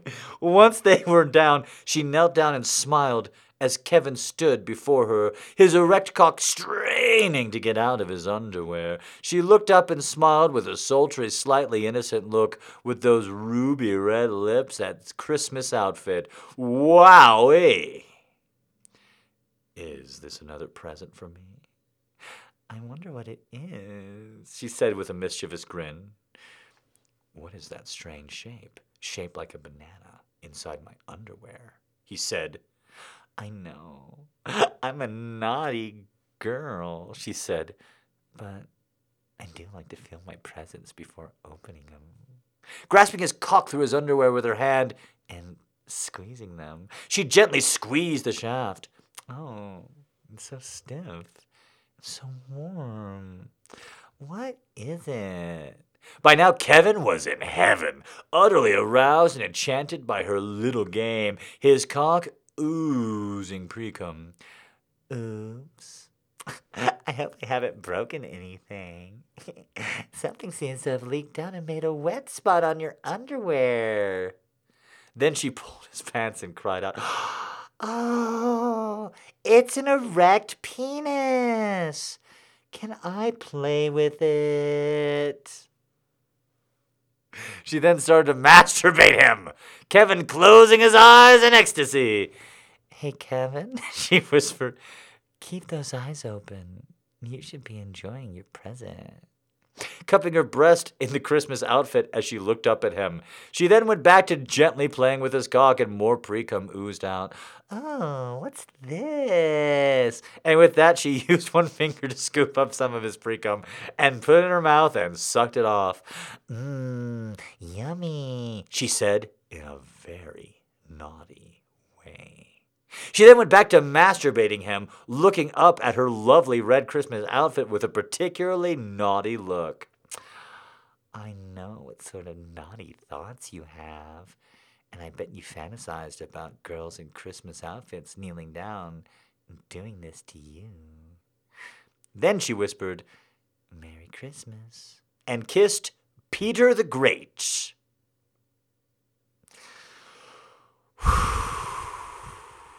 It's in quotation marks, too. It's in a single thing of quotation marks, like we're supposed to refer to it as Peter the Great. Kevin named his dick Peter. That's a lot. To, I had to close my eyes. I'm still processing that Kevin named his dick Peter. Okay, all right. Okay, all right. Okay. Then she whispered, Merry Christmas, and kissed Peter the Great, her name for Kevin's penis, on the helmet, leaving a mark of her red lipstick. Well, that's cheap and fucking sucks. Looking up into Kevin's eyes, she kissed to lick up and down the underside of his shaft, using the tip of her tongue to touch the most sensitive parts of his cock. She then licked around and sucked his helmet and used the tip of her tongue to massage the tight taut skin from Kevin's swollen helmet to his stiff shaft.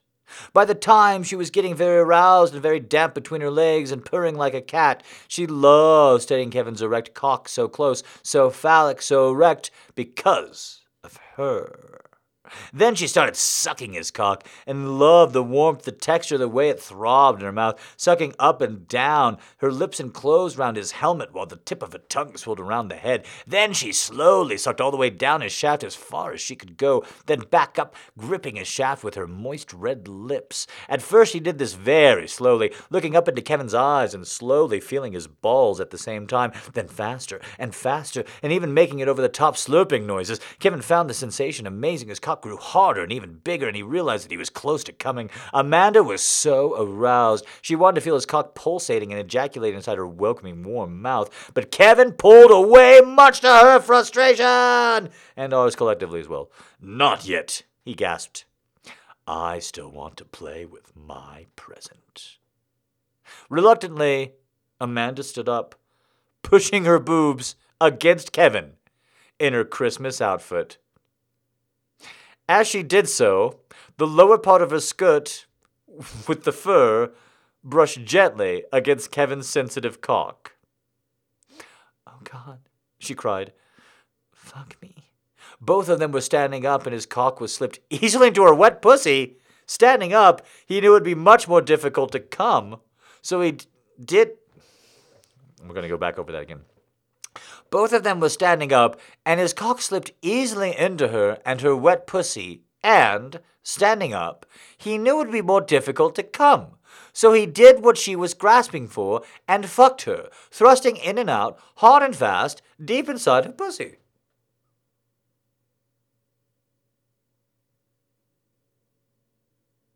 How tall do you think Kevin is relative to her? I'm trying to picture. I'm also I'm I'm I, I, that is just somebody who doesn't know how sex works. That's okay. That happens all the time. I'm really curious about why this individual thinks if you were to have sex in that position, that means that you become Superman and your cock can just go and go and go. I'm really like when you you don't see it in porn a lot because women don't like getting dropped on their fucking heads. But when you see the position in porn where like the guy is literally holding the woman and like you know physically thrusting her up and down, and they're just like you know in the middle of the room, does he think that the guy is doing that because it's harder for him to come? Because men only do that in porn because other men are watching, going like, "Yes, she's even more of an object." Ah. Now tell her she doesn't have a 401k. Ah.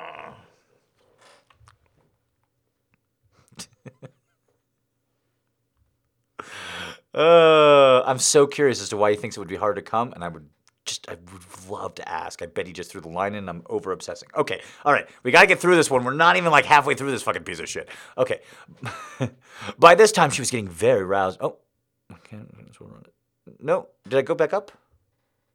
Yes, I did. My bad. Okay, all right, apologies.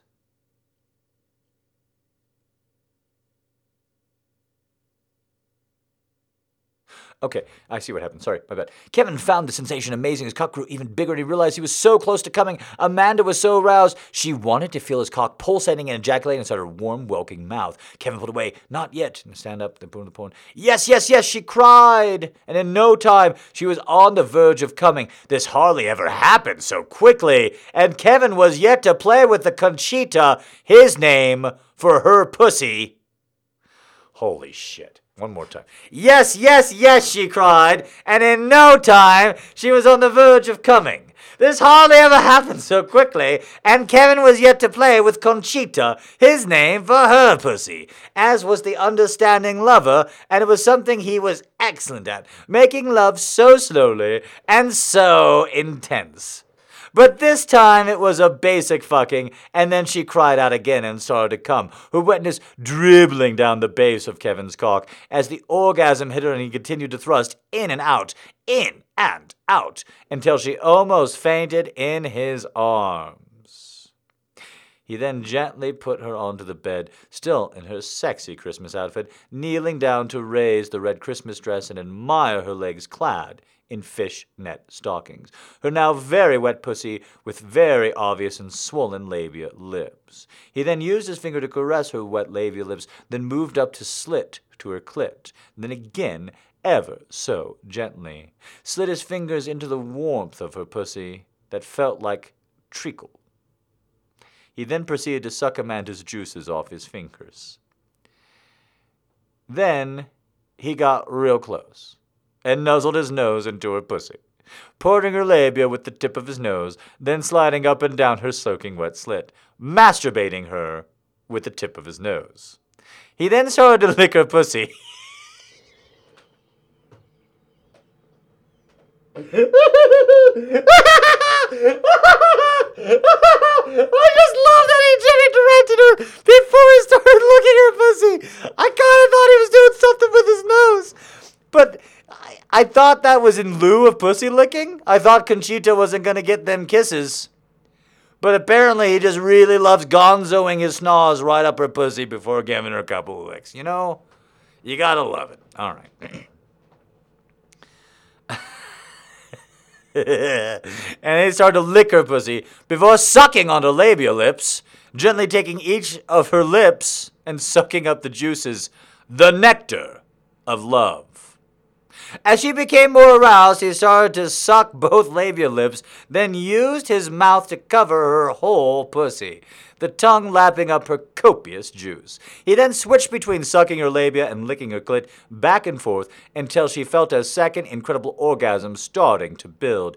Yes she cried. At her first orgasm was slow, then it built into one incredible orgasm, her whole body shuddering with the intensity of it all, so much so that he had to push Kevin away, his face covered in her wetness. Kevin looked down on her in an orgasmic bliss, still in her Christmas outfit, and she recovered, sat up, and kissed him.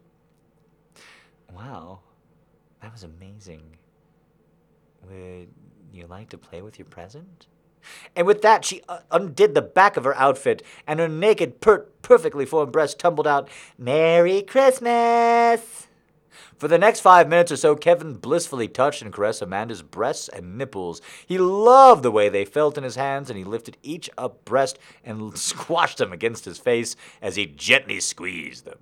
Then he ever so gently stroked each breast, covering every inch of skin, paying special attention to the sensitive underside of each breast. He then started to kiss and lick one breast, while the other hand continued to massage the other. Amanda was getting turned on again, with all this attention being paid to her breast. Then Kevin started to suck and lift one nipple, then the other. Amanda was now feeling powerful emotions. Kevin was really turning her on, caressing her sensitive breasts. As Amanda stroked Kevin's hair, she could feel the intensity of it all, as she was breathing life into Kevin as he sucked and worshipped her breasts. Mm. Do keep stroking and sucking my breasts. It feels so wonderful. You're making them feel so uh, uh, sensitive. She always had sensitive breasts, and Kevin's touch, it really felt like another orgasm was building up, but that lovely pre orgasmic feeling was building and spreading from her breasts rather than her vagina, her protruding nipples becoming super hard and sensitive. Then her whole body felt like one erogenous zone, and Kevin, sensing this, continued to suck and lick, lick each breast, but also started to run his hands over her naked upper torso, then under her Santa skirt, and over the stocking clad legs, up to her bare thighs, and over her wet pussy. She felt herself melting as she reached another orgasm number three. Amanda had to regain her breath, and Kevin was lying next to her, watching with a smile. She was partly sitting up, naked from the waist up, with her breasts heaving up and down, while her Christmas outfit partially covered her stocking clad legs. It was getting a bit too hot to keep this outfit on. Amanda stood up and, with Kevin watching, slowly removed the outfit until she was totally naked, apart from the long legs clad in the fishnet stockings. Do you like the look? And with that, she gave a twirl. She looked amazing with the fishnet stockings that showed off her legs and her lovely pert bottom. Then she laid down on the bed with her back towards him and looking past him, partly raising her feet and lowering legs so that Kevin could see her gorgeous bottom and pussy framed by her fishnet stockings. She looked so inviting in this position that Kevin started to massage her back before moving down to the sides of her waist and on past her hips to the naked area of her thigh above her stockings. Then he slowly brushed his hands back to her hips, where his hands rested so naturally on the curve of her hips.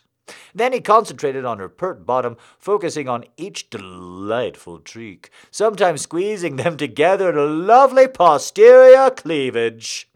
Other times he pressed her cheeks apart so that her bottom and vagina felt so utterly exposed to his stare. Her pussy, Conchita, was also so aroused by all the attention that it had during the evening so far that it was so wet, swollen, and very red, in keeping with Christmas. Amanda was loving the attention, and he started to use the head of his penis to gently brush up and down Amanda's inviting labia lips. And then using the head of his penis to brush her clit, then back to the entrance to her vagina. After doing this for a while, Amanda was begging him to enter her. At first, he pushed her forward slowly until the head of his penis was just inside her entrance, her labial lips starting to shudder as they embraced. As her labial lips started to envelop the head of his penis, they pulled back out, Amanda desperately lifting up behind in an attempt to keep his penis inside her pussy. Then, he brushed his helmet up and down her slit until she was begging him to slide into her. Then he slowly thrust forward, watching his cock slowly, very slowly, slide into her wet pussy, Amanda sighing with relief as his manhood finally entered her pussy. At first his thrusts were slow and gentle. And then he started to pick up speed, faster and faster, his cock easily slipping into Amanda's moist pussy. In the end, he was able to pull out right of her pussy, her wet pussy lips grasping at his shaft, then thrust back deep into the depths of her pussy, her whole body being pushed down on the bed with each thrust. Faster and faster he thrust into her, and in the doggy position she felt so exposed and also so aroused. It felt like they were two passionate animals. Kevin was starting to groan like an image drifted into Amanda's mind. She began to imagine that she was Little Red Riding Hood, so that he'd come into the woods all innocent and virginal, but was also very sensual, and that Kevin was the woodsman, or was he the wolf man? and could not hold back from his desire for her as they fucked and let go of their inner passion and animal instincts. The thoughts of her sent her over the edge as Kevin continued to thrust into her even faster. She started to push back and forth as well, Kevin pushing her whole body deep in the bed at times. Then they both started to groan. Amanda's pussy shuddered in an intense orgasm. He, her shuddering and very wet pussy massaging and sucking Kevin's cock. Then finally sent Kevin over the edge with an extra deep thrust. He came as well, groaning really loudly and filling her pussy with an intense ejaculation as his thrust became involuntary and pushing her orgasmic body further into the bed.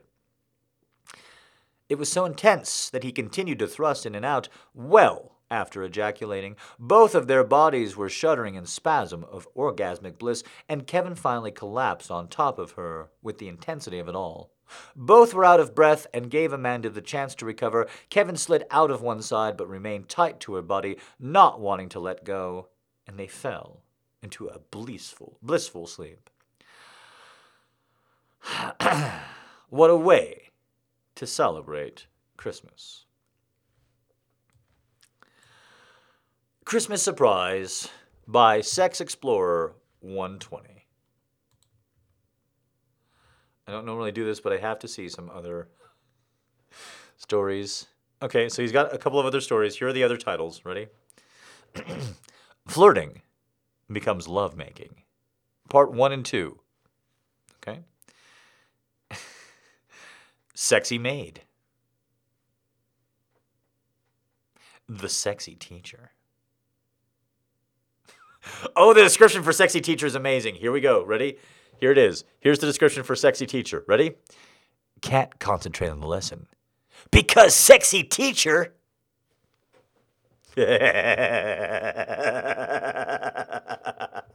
reminds me. I abs- I was going through like one of the big big ones, like you know your Pornhub or like your RedTube, you know, like a long time ago. Uh, like one of those big ones. I haven't been one of those sites in a while, uh, but I was on you know one of the one of the major ones. And you, when you're on one of those like big big big sites, you have no idea what you're going to click on. Uh, they, they could just be hosted by any old person, or they could be like officially like the stars or the agents or the agency that that that that manages them has put it out to the site, and then they're like they're playing five minutes of it as essentially a commercial that you don't know is a commercial. You don't know it's on those sites, and so the titles can be anything, and the titles are extremely misleading. Like you'll see full video a lot, and it's not; it's just a little clip. Yada yada yada. Again, that's why I'm not on these sites. They're bullshit. But I I saw a title and I laughed. And then, like, I don't know, five, ten minutes later after not coming, I went back and had to watch it I went back and had to watch it just because of the title. And the title has stuck with me to this day. I've thought about making it a title of one of my pieces as well, but I, I don't know if people would get it even if I made it fun.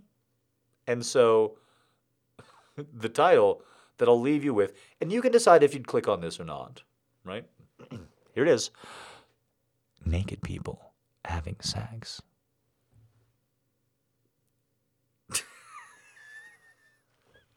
I saw that and I laughed. I'm like, come on, come on, man. What are you talking? That's all from vanilla in an ice cream store. What are you talking about? No, sir. Sirrah. Pshaw. but then after not coming for a couple of minutes, I went. I was like, all right, I get the back button and I clicked. I was like, what the fuck? I don't know. Maybe I just, maybe I just need naked people having sex. I mean, this is what I've been missing. Maybe I just maybe I was going to because uh, at that time I was all like busty redheaded schoolgirls fucking black guys uh, in southern Ohio. Right? Like I was like I was into, you know, like I was, you know, into different That's just one example, guys. It got really spe- don't think that's the only fetish I have. I just saw one great video. I'm like, I need more like this. That's pretty much how it always happens. I saw I was on the internet for like, I don't know, a decade jerking off to internet porn before I saw my first naked Asian woman. And then I clicked on that category a lot for like the next 90 days. Like, that's just how it happens. Don't tell me that's not how it happens with you either. I just, I don't know. That's just how it works. so I was, you know, I was on these major sites and I was trying to get to specific shit. And then I went back and I clicked on it. Now, here's the unfortunate part of the story of naked people having sex. I don't remember the video at all. I don't remember the video at all.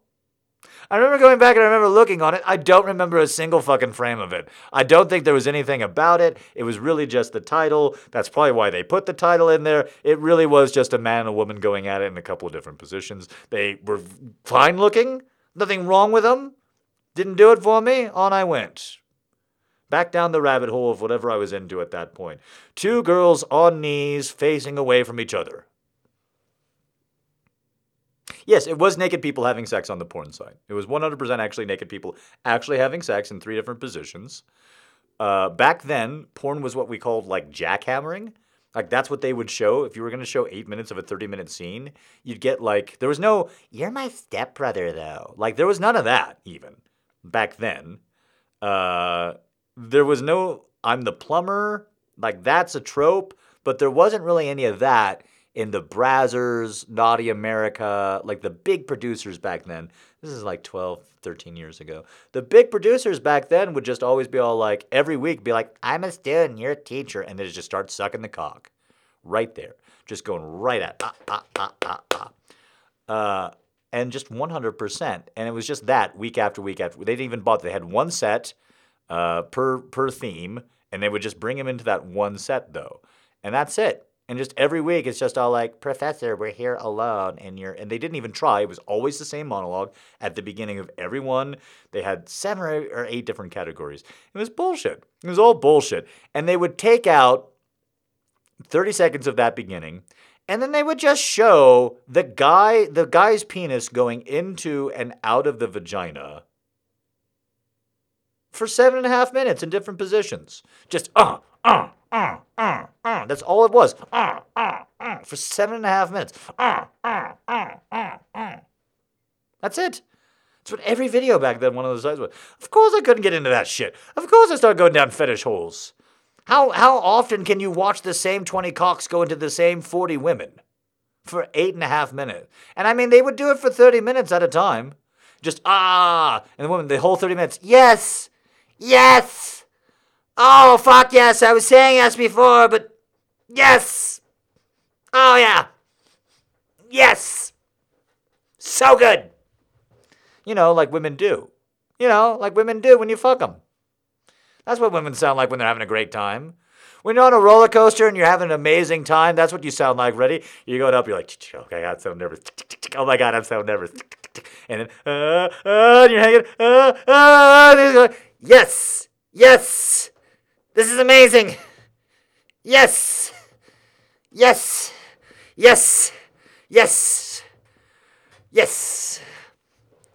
Right? That's how it goes, right? I've never been on a roller coaster or had sex, so I'm just assuming that they're both the same thing.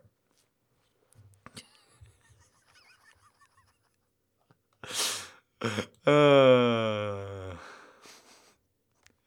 okay. Okay. All right, guys.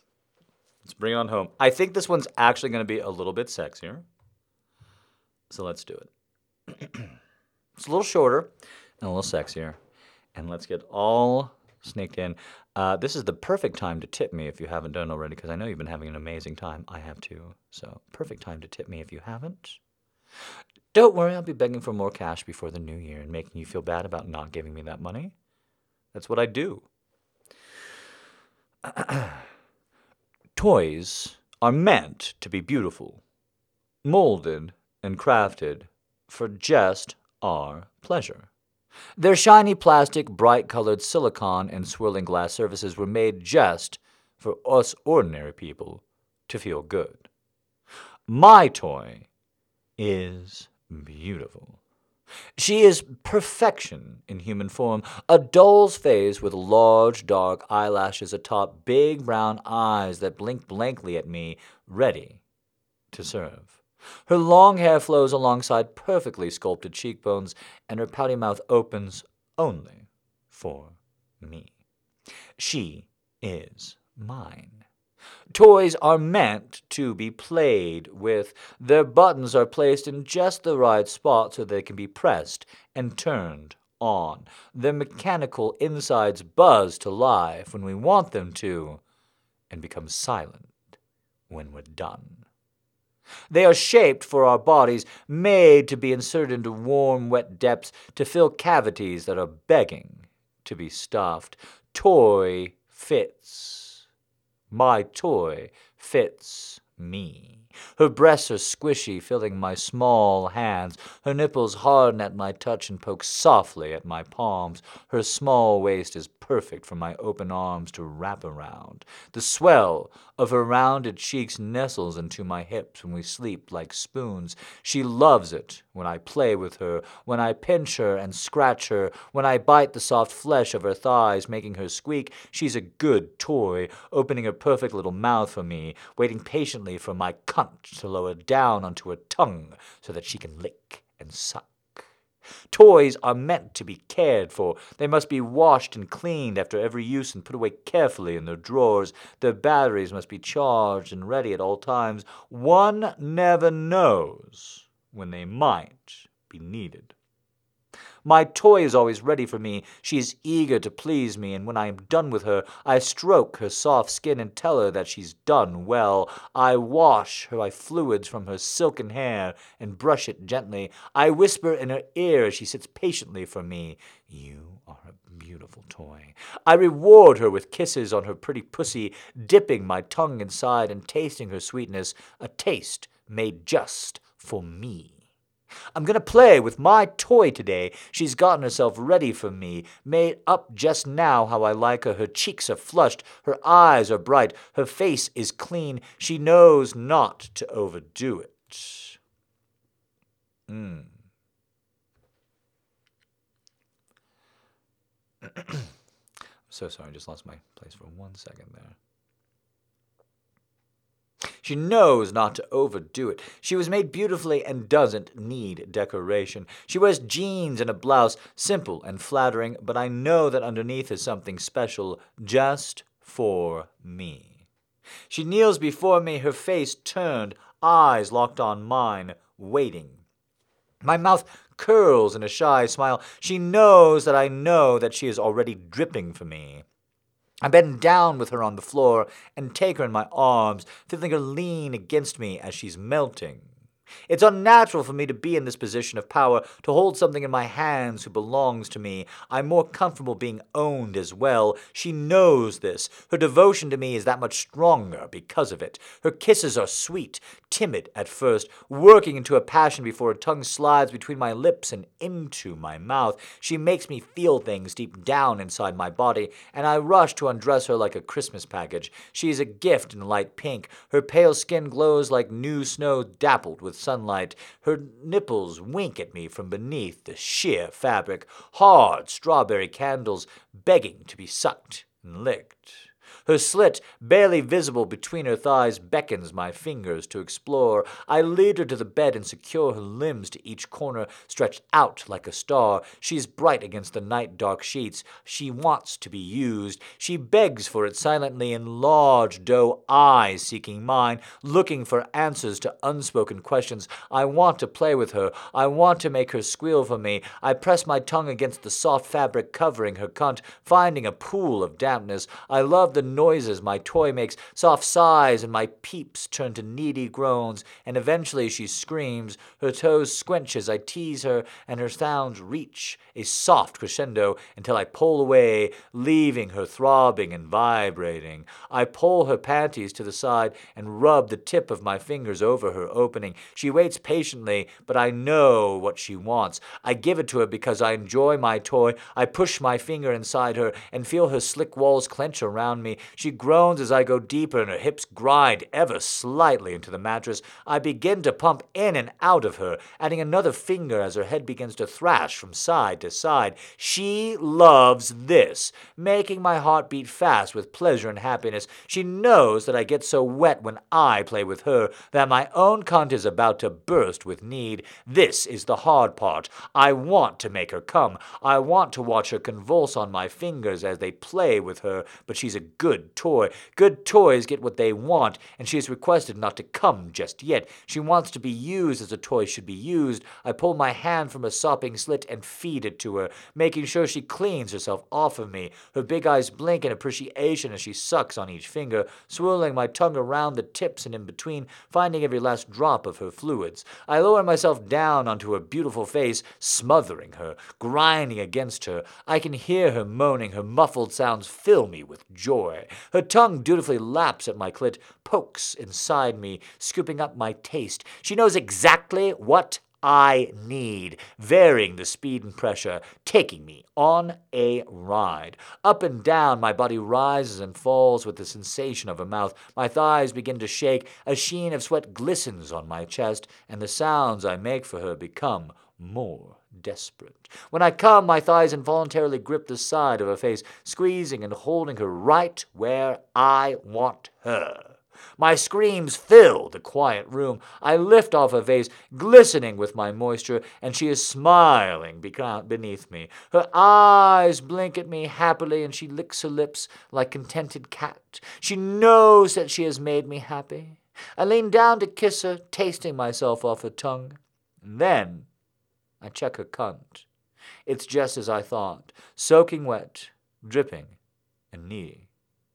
I leave her there on the bed, as hard as it is for me. I walk out of the room and shut the door. She is spread wide on the bed in the silent room, left alone to pine for me. She asks me to leave her there. She wants it to be used like a real toy and then discarded on the bed like a forgotten object. As I stand under a hot stream of water, rinsing her saliva from between my thighs, she is on my mind now. Her face, her hair, her mouth, her body. I miss her touch already. I miss the pleasure she gives me and the body begins to respond again.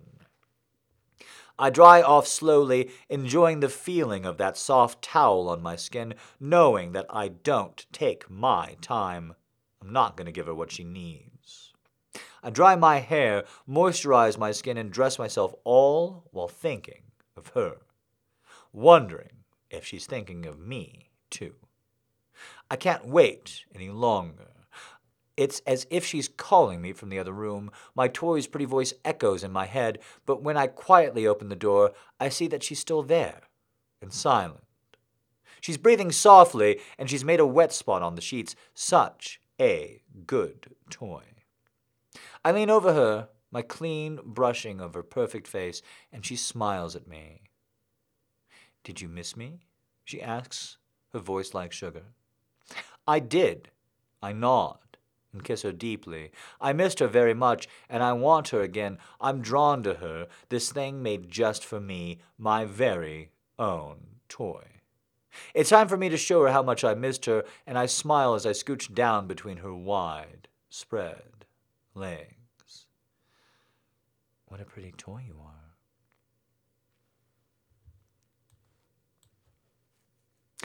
Toy's Story by Blue Submission. Well, it's been a hell of a show so far. I've been going on for about three hours now at this point. I've got one more piece to read. It looks to be about the same length as the one that I just read right now. The problem is, I don't know. Can I get just a few more tips? It doesn't matter even if it's just a dollar. The number of girls tipping it, you know, it just means a lot to me when that number's there. So nice to have you all out there. I really appreciate. If you can afford a few bones, it really means the most to me. Especially if you think tonight's been a great show and I've been rocking out the last three hours. Okay. Here we go, final piece. Not expecting a lot of feedback anymore because, of course, I've turned you on so much with my insanity, my inanity, all the rest of me. And here I hope that this final little piece, before I send you off to your Christmas holiday, should you celebrate it, or until just before the new year, if you're going to celebrate that with me, here we go. And I do hope you enjoy. It was a few nights before Christmas. I was getting restless as I wanted to know what Daddy bought me for Christmas. Daddy had been working late this particular night, and I was waiting for him to get home. I must have drifted off at some point because when I woke up, it was to the front door being opened. I jumped up quickly and knelt on the carpet in the dining room. The front door opened and Daddy walked in. I greeted Daddy like I always do when we headed upstairs. Daddy put me to bed, and we said our goodnights. Tomorrow was our day, and I couldn't wait to spend the morning in Daddy's arms. I fell asleep pretty quickly and slept for a few hours before waking up to the noises downstairs. As I sat up and looked at my phone, it was 3:30. Since I had been sleeping naked for Daddy, I threw on some clothes and quietly opened my bedroom door. I walked out into the hallway and could see a faint light coming from the downstairs. I slowly and quietly headed down to the carpeted uh, portion. The light was coming from the sitting room. I looked into the room and saw someone under the Christmas tree wearing all red. I tried to be as quiet as possible. I stepped into the sitting room and could tell that it was a man that was dressed in red under the tree. I walked over and gently kicked his foot. The man jumped a bit, and crawled out from under the tree. He was dressed like Santa. What are you doing out of your bed, young lady? He asked. I heard noises. I answered. Well, since you're up, would you like to be Santa's little helper? He asked. Of course, Daddy. I answered with a giggle. Go put this on. He handed me a bag. I headed into the downstairs bathroom and put on the outfit that Daddy had gotten me. It was red and white female elf dress. I made sure the dress was perfect before leaving the bathroom to show Santa Daddy. Daddy looked at me and smiled through his fake white beard. I walked over to him and kissed my cheek. I giggled as his beard tickled my face. Now, help me bless the rest of the gifts under the tree, baby girl, Santa Daddy stated. I helped him place the rest of the packages under the tree, and I could feel Daddy staring at my ass as I wiggled it. Under all the packages were placed and the stockings were filled, Daddy sat on the couch and watched me move around the room. Come here, baby girl, Daddy stated. Yes, Santa Daddy, I answered. Mm, you look amazing in that dress. Spin around for me, Daddy stated. Yes, Daddy. I responded as I spun around, making the skirt of the dress flare out so Daddy could see underneath.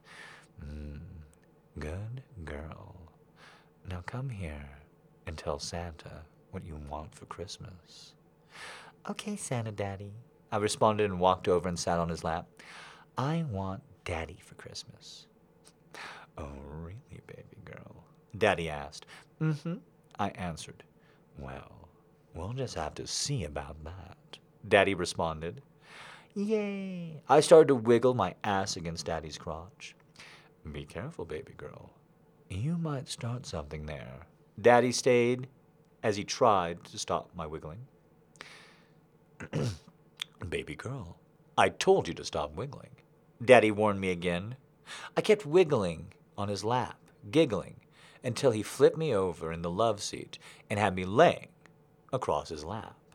I giggled as he lifted the skirt of my dress up over my ass and pulled down the panties, exposing my bare ass. I could feel my pussy getting wetter by the second. Then I felt the first smack of Daddy's hand against my bare cheek.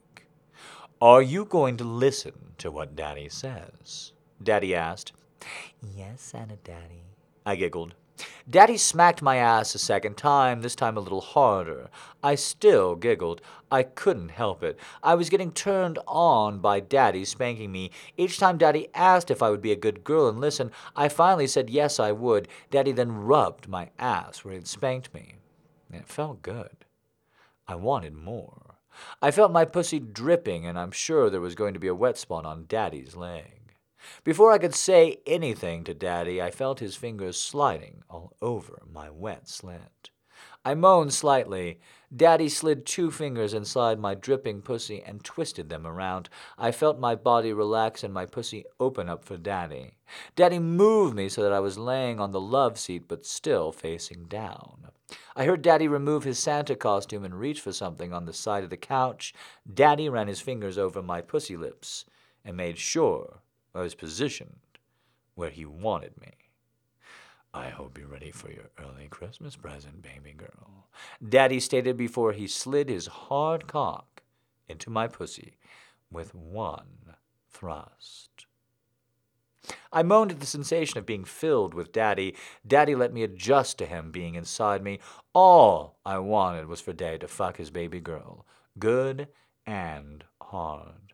I squeezed my pussy walls around his cock, and he began to thrust in and out of my tight, wet pussy. I moaned as Daddy fucked me. I begged for him to do it harder. Daddy grabbed my wrist and started to fuck my pussy harder still. The harder he went, the louder I got. Yes, Daddy, I started crying out. Oh, baby girl, he moaned. More, I begged. You like Daddy's hard cock in your pussy, don't you? Daddy asked. Good girl. Daddy growled when I answered in the affirmative. Daddy continued to fuck my pussy harder and harder. The feeling of his hard cock deep inside me only made me wetter, and soon I was on the verge of coming. I've never asked permission to come before on my own while we had sex, but I thought, why not beg? May I come, Daddy? Oh, yes, baby girl. Come for Daddy. Daddy growled. Oh, yes, baby girl. Daddy grunted as I started to come. Here it comes. Oh, yes. Come on, baby girl. Give it to me. I'm gonna come with you, baby girl. Baby girl, I'm gonna come too. Daddy grunted as he came. Once we both had come down from our intense orgasms, Daddy pulled, pulled out, and got dressed again. He then helped me stand up and go up the stairs to my room. I changed for bed again, and Daddy tucked me in and kissed me good night. Good night, baby girl. Sleep well, and I'll see you in the morning. Daddy stated. Good night, Daddy. I will. See you in the morning. I started to drift off. You're welcome, baby girl. Daddy stated with a smile as he turned off my light and closed the door. Santa Daddy by Brady Bell, number 18 on Literotica. Guys, that was the show. We got into it. We did real stuff. Talked about howling mental illness and made you laugh at it. You jerks. Begged you for money, so hopefully you sent it in, whether you're here or at home. Uh, lots of sexy smut. Uh, lots of great poetry tonight, lots of classic poetry. What a great Christmas show. Fantastic crowd. Really appreciate everybody who came out, all the stalwarts, all the new girls. Really appreciate each and every last one of you. Thank you, thank you, thank you very much. It's been a great show. I've been your host. I'm Jack. I do these a fair bit. You should come out to Discord sometime. I feel like I'm getting better at them all the time, but I've been feeling like that for a while, so you gotta come out and show me. Otherwise, it's just me thinking it, right? So thank you very, very, very much. Thank you to Allie for all the work she did this show and all the rest of the year, of course. Had a great show, had a lot of fun. I think you guys did too, and I appreciate it and you very much. From the bottom of my heart, me and Allie and all the ladies of the night, happy holidays, Merry Christmas. I will see you once more before the new year. Thank you very, very, very much for being a fan for being a member, for being a part of this, the greatest adventure of my life. And I meant what I said with that cheesy, shitty photo around the Christmas tree that's on the Twitter. Home is the beginning of our journey.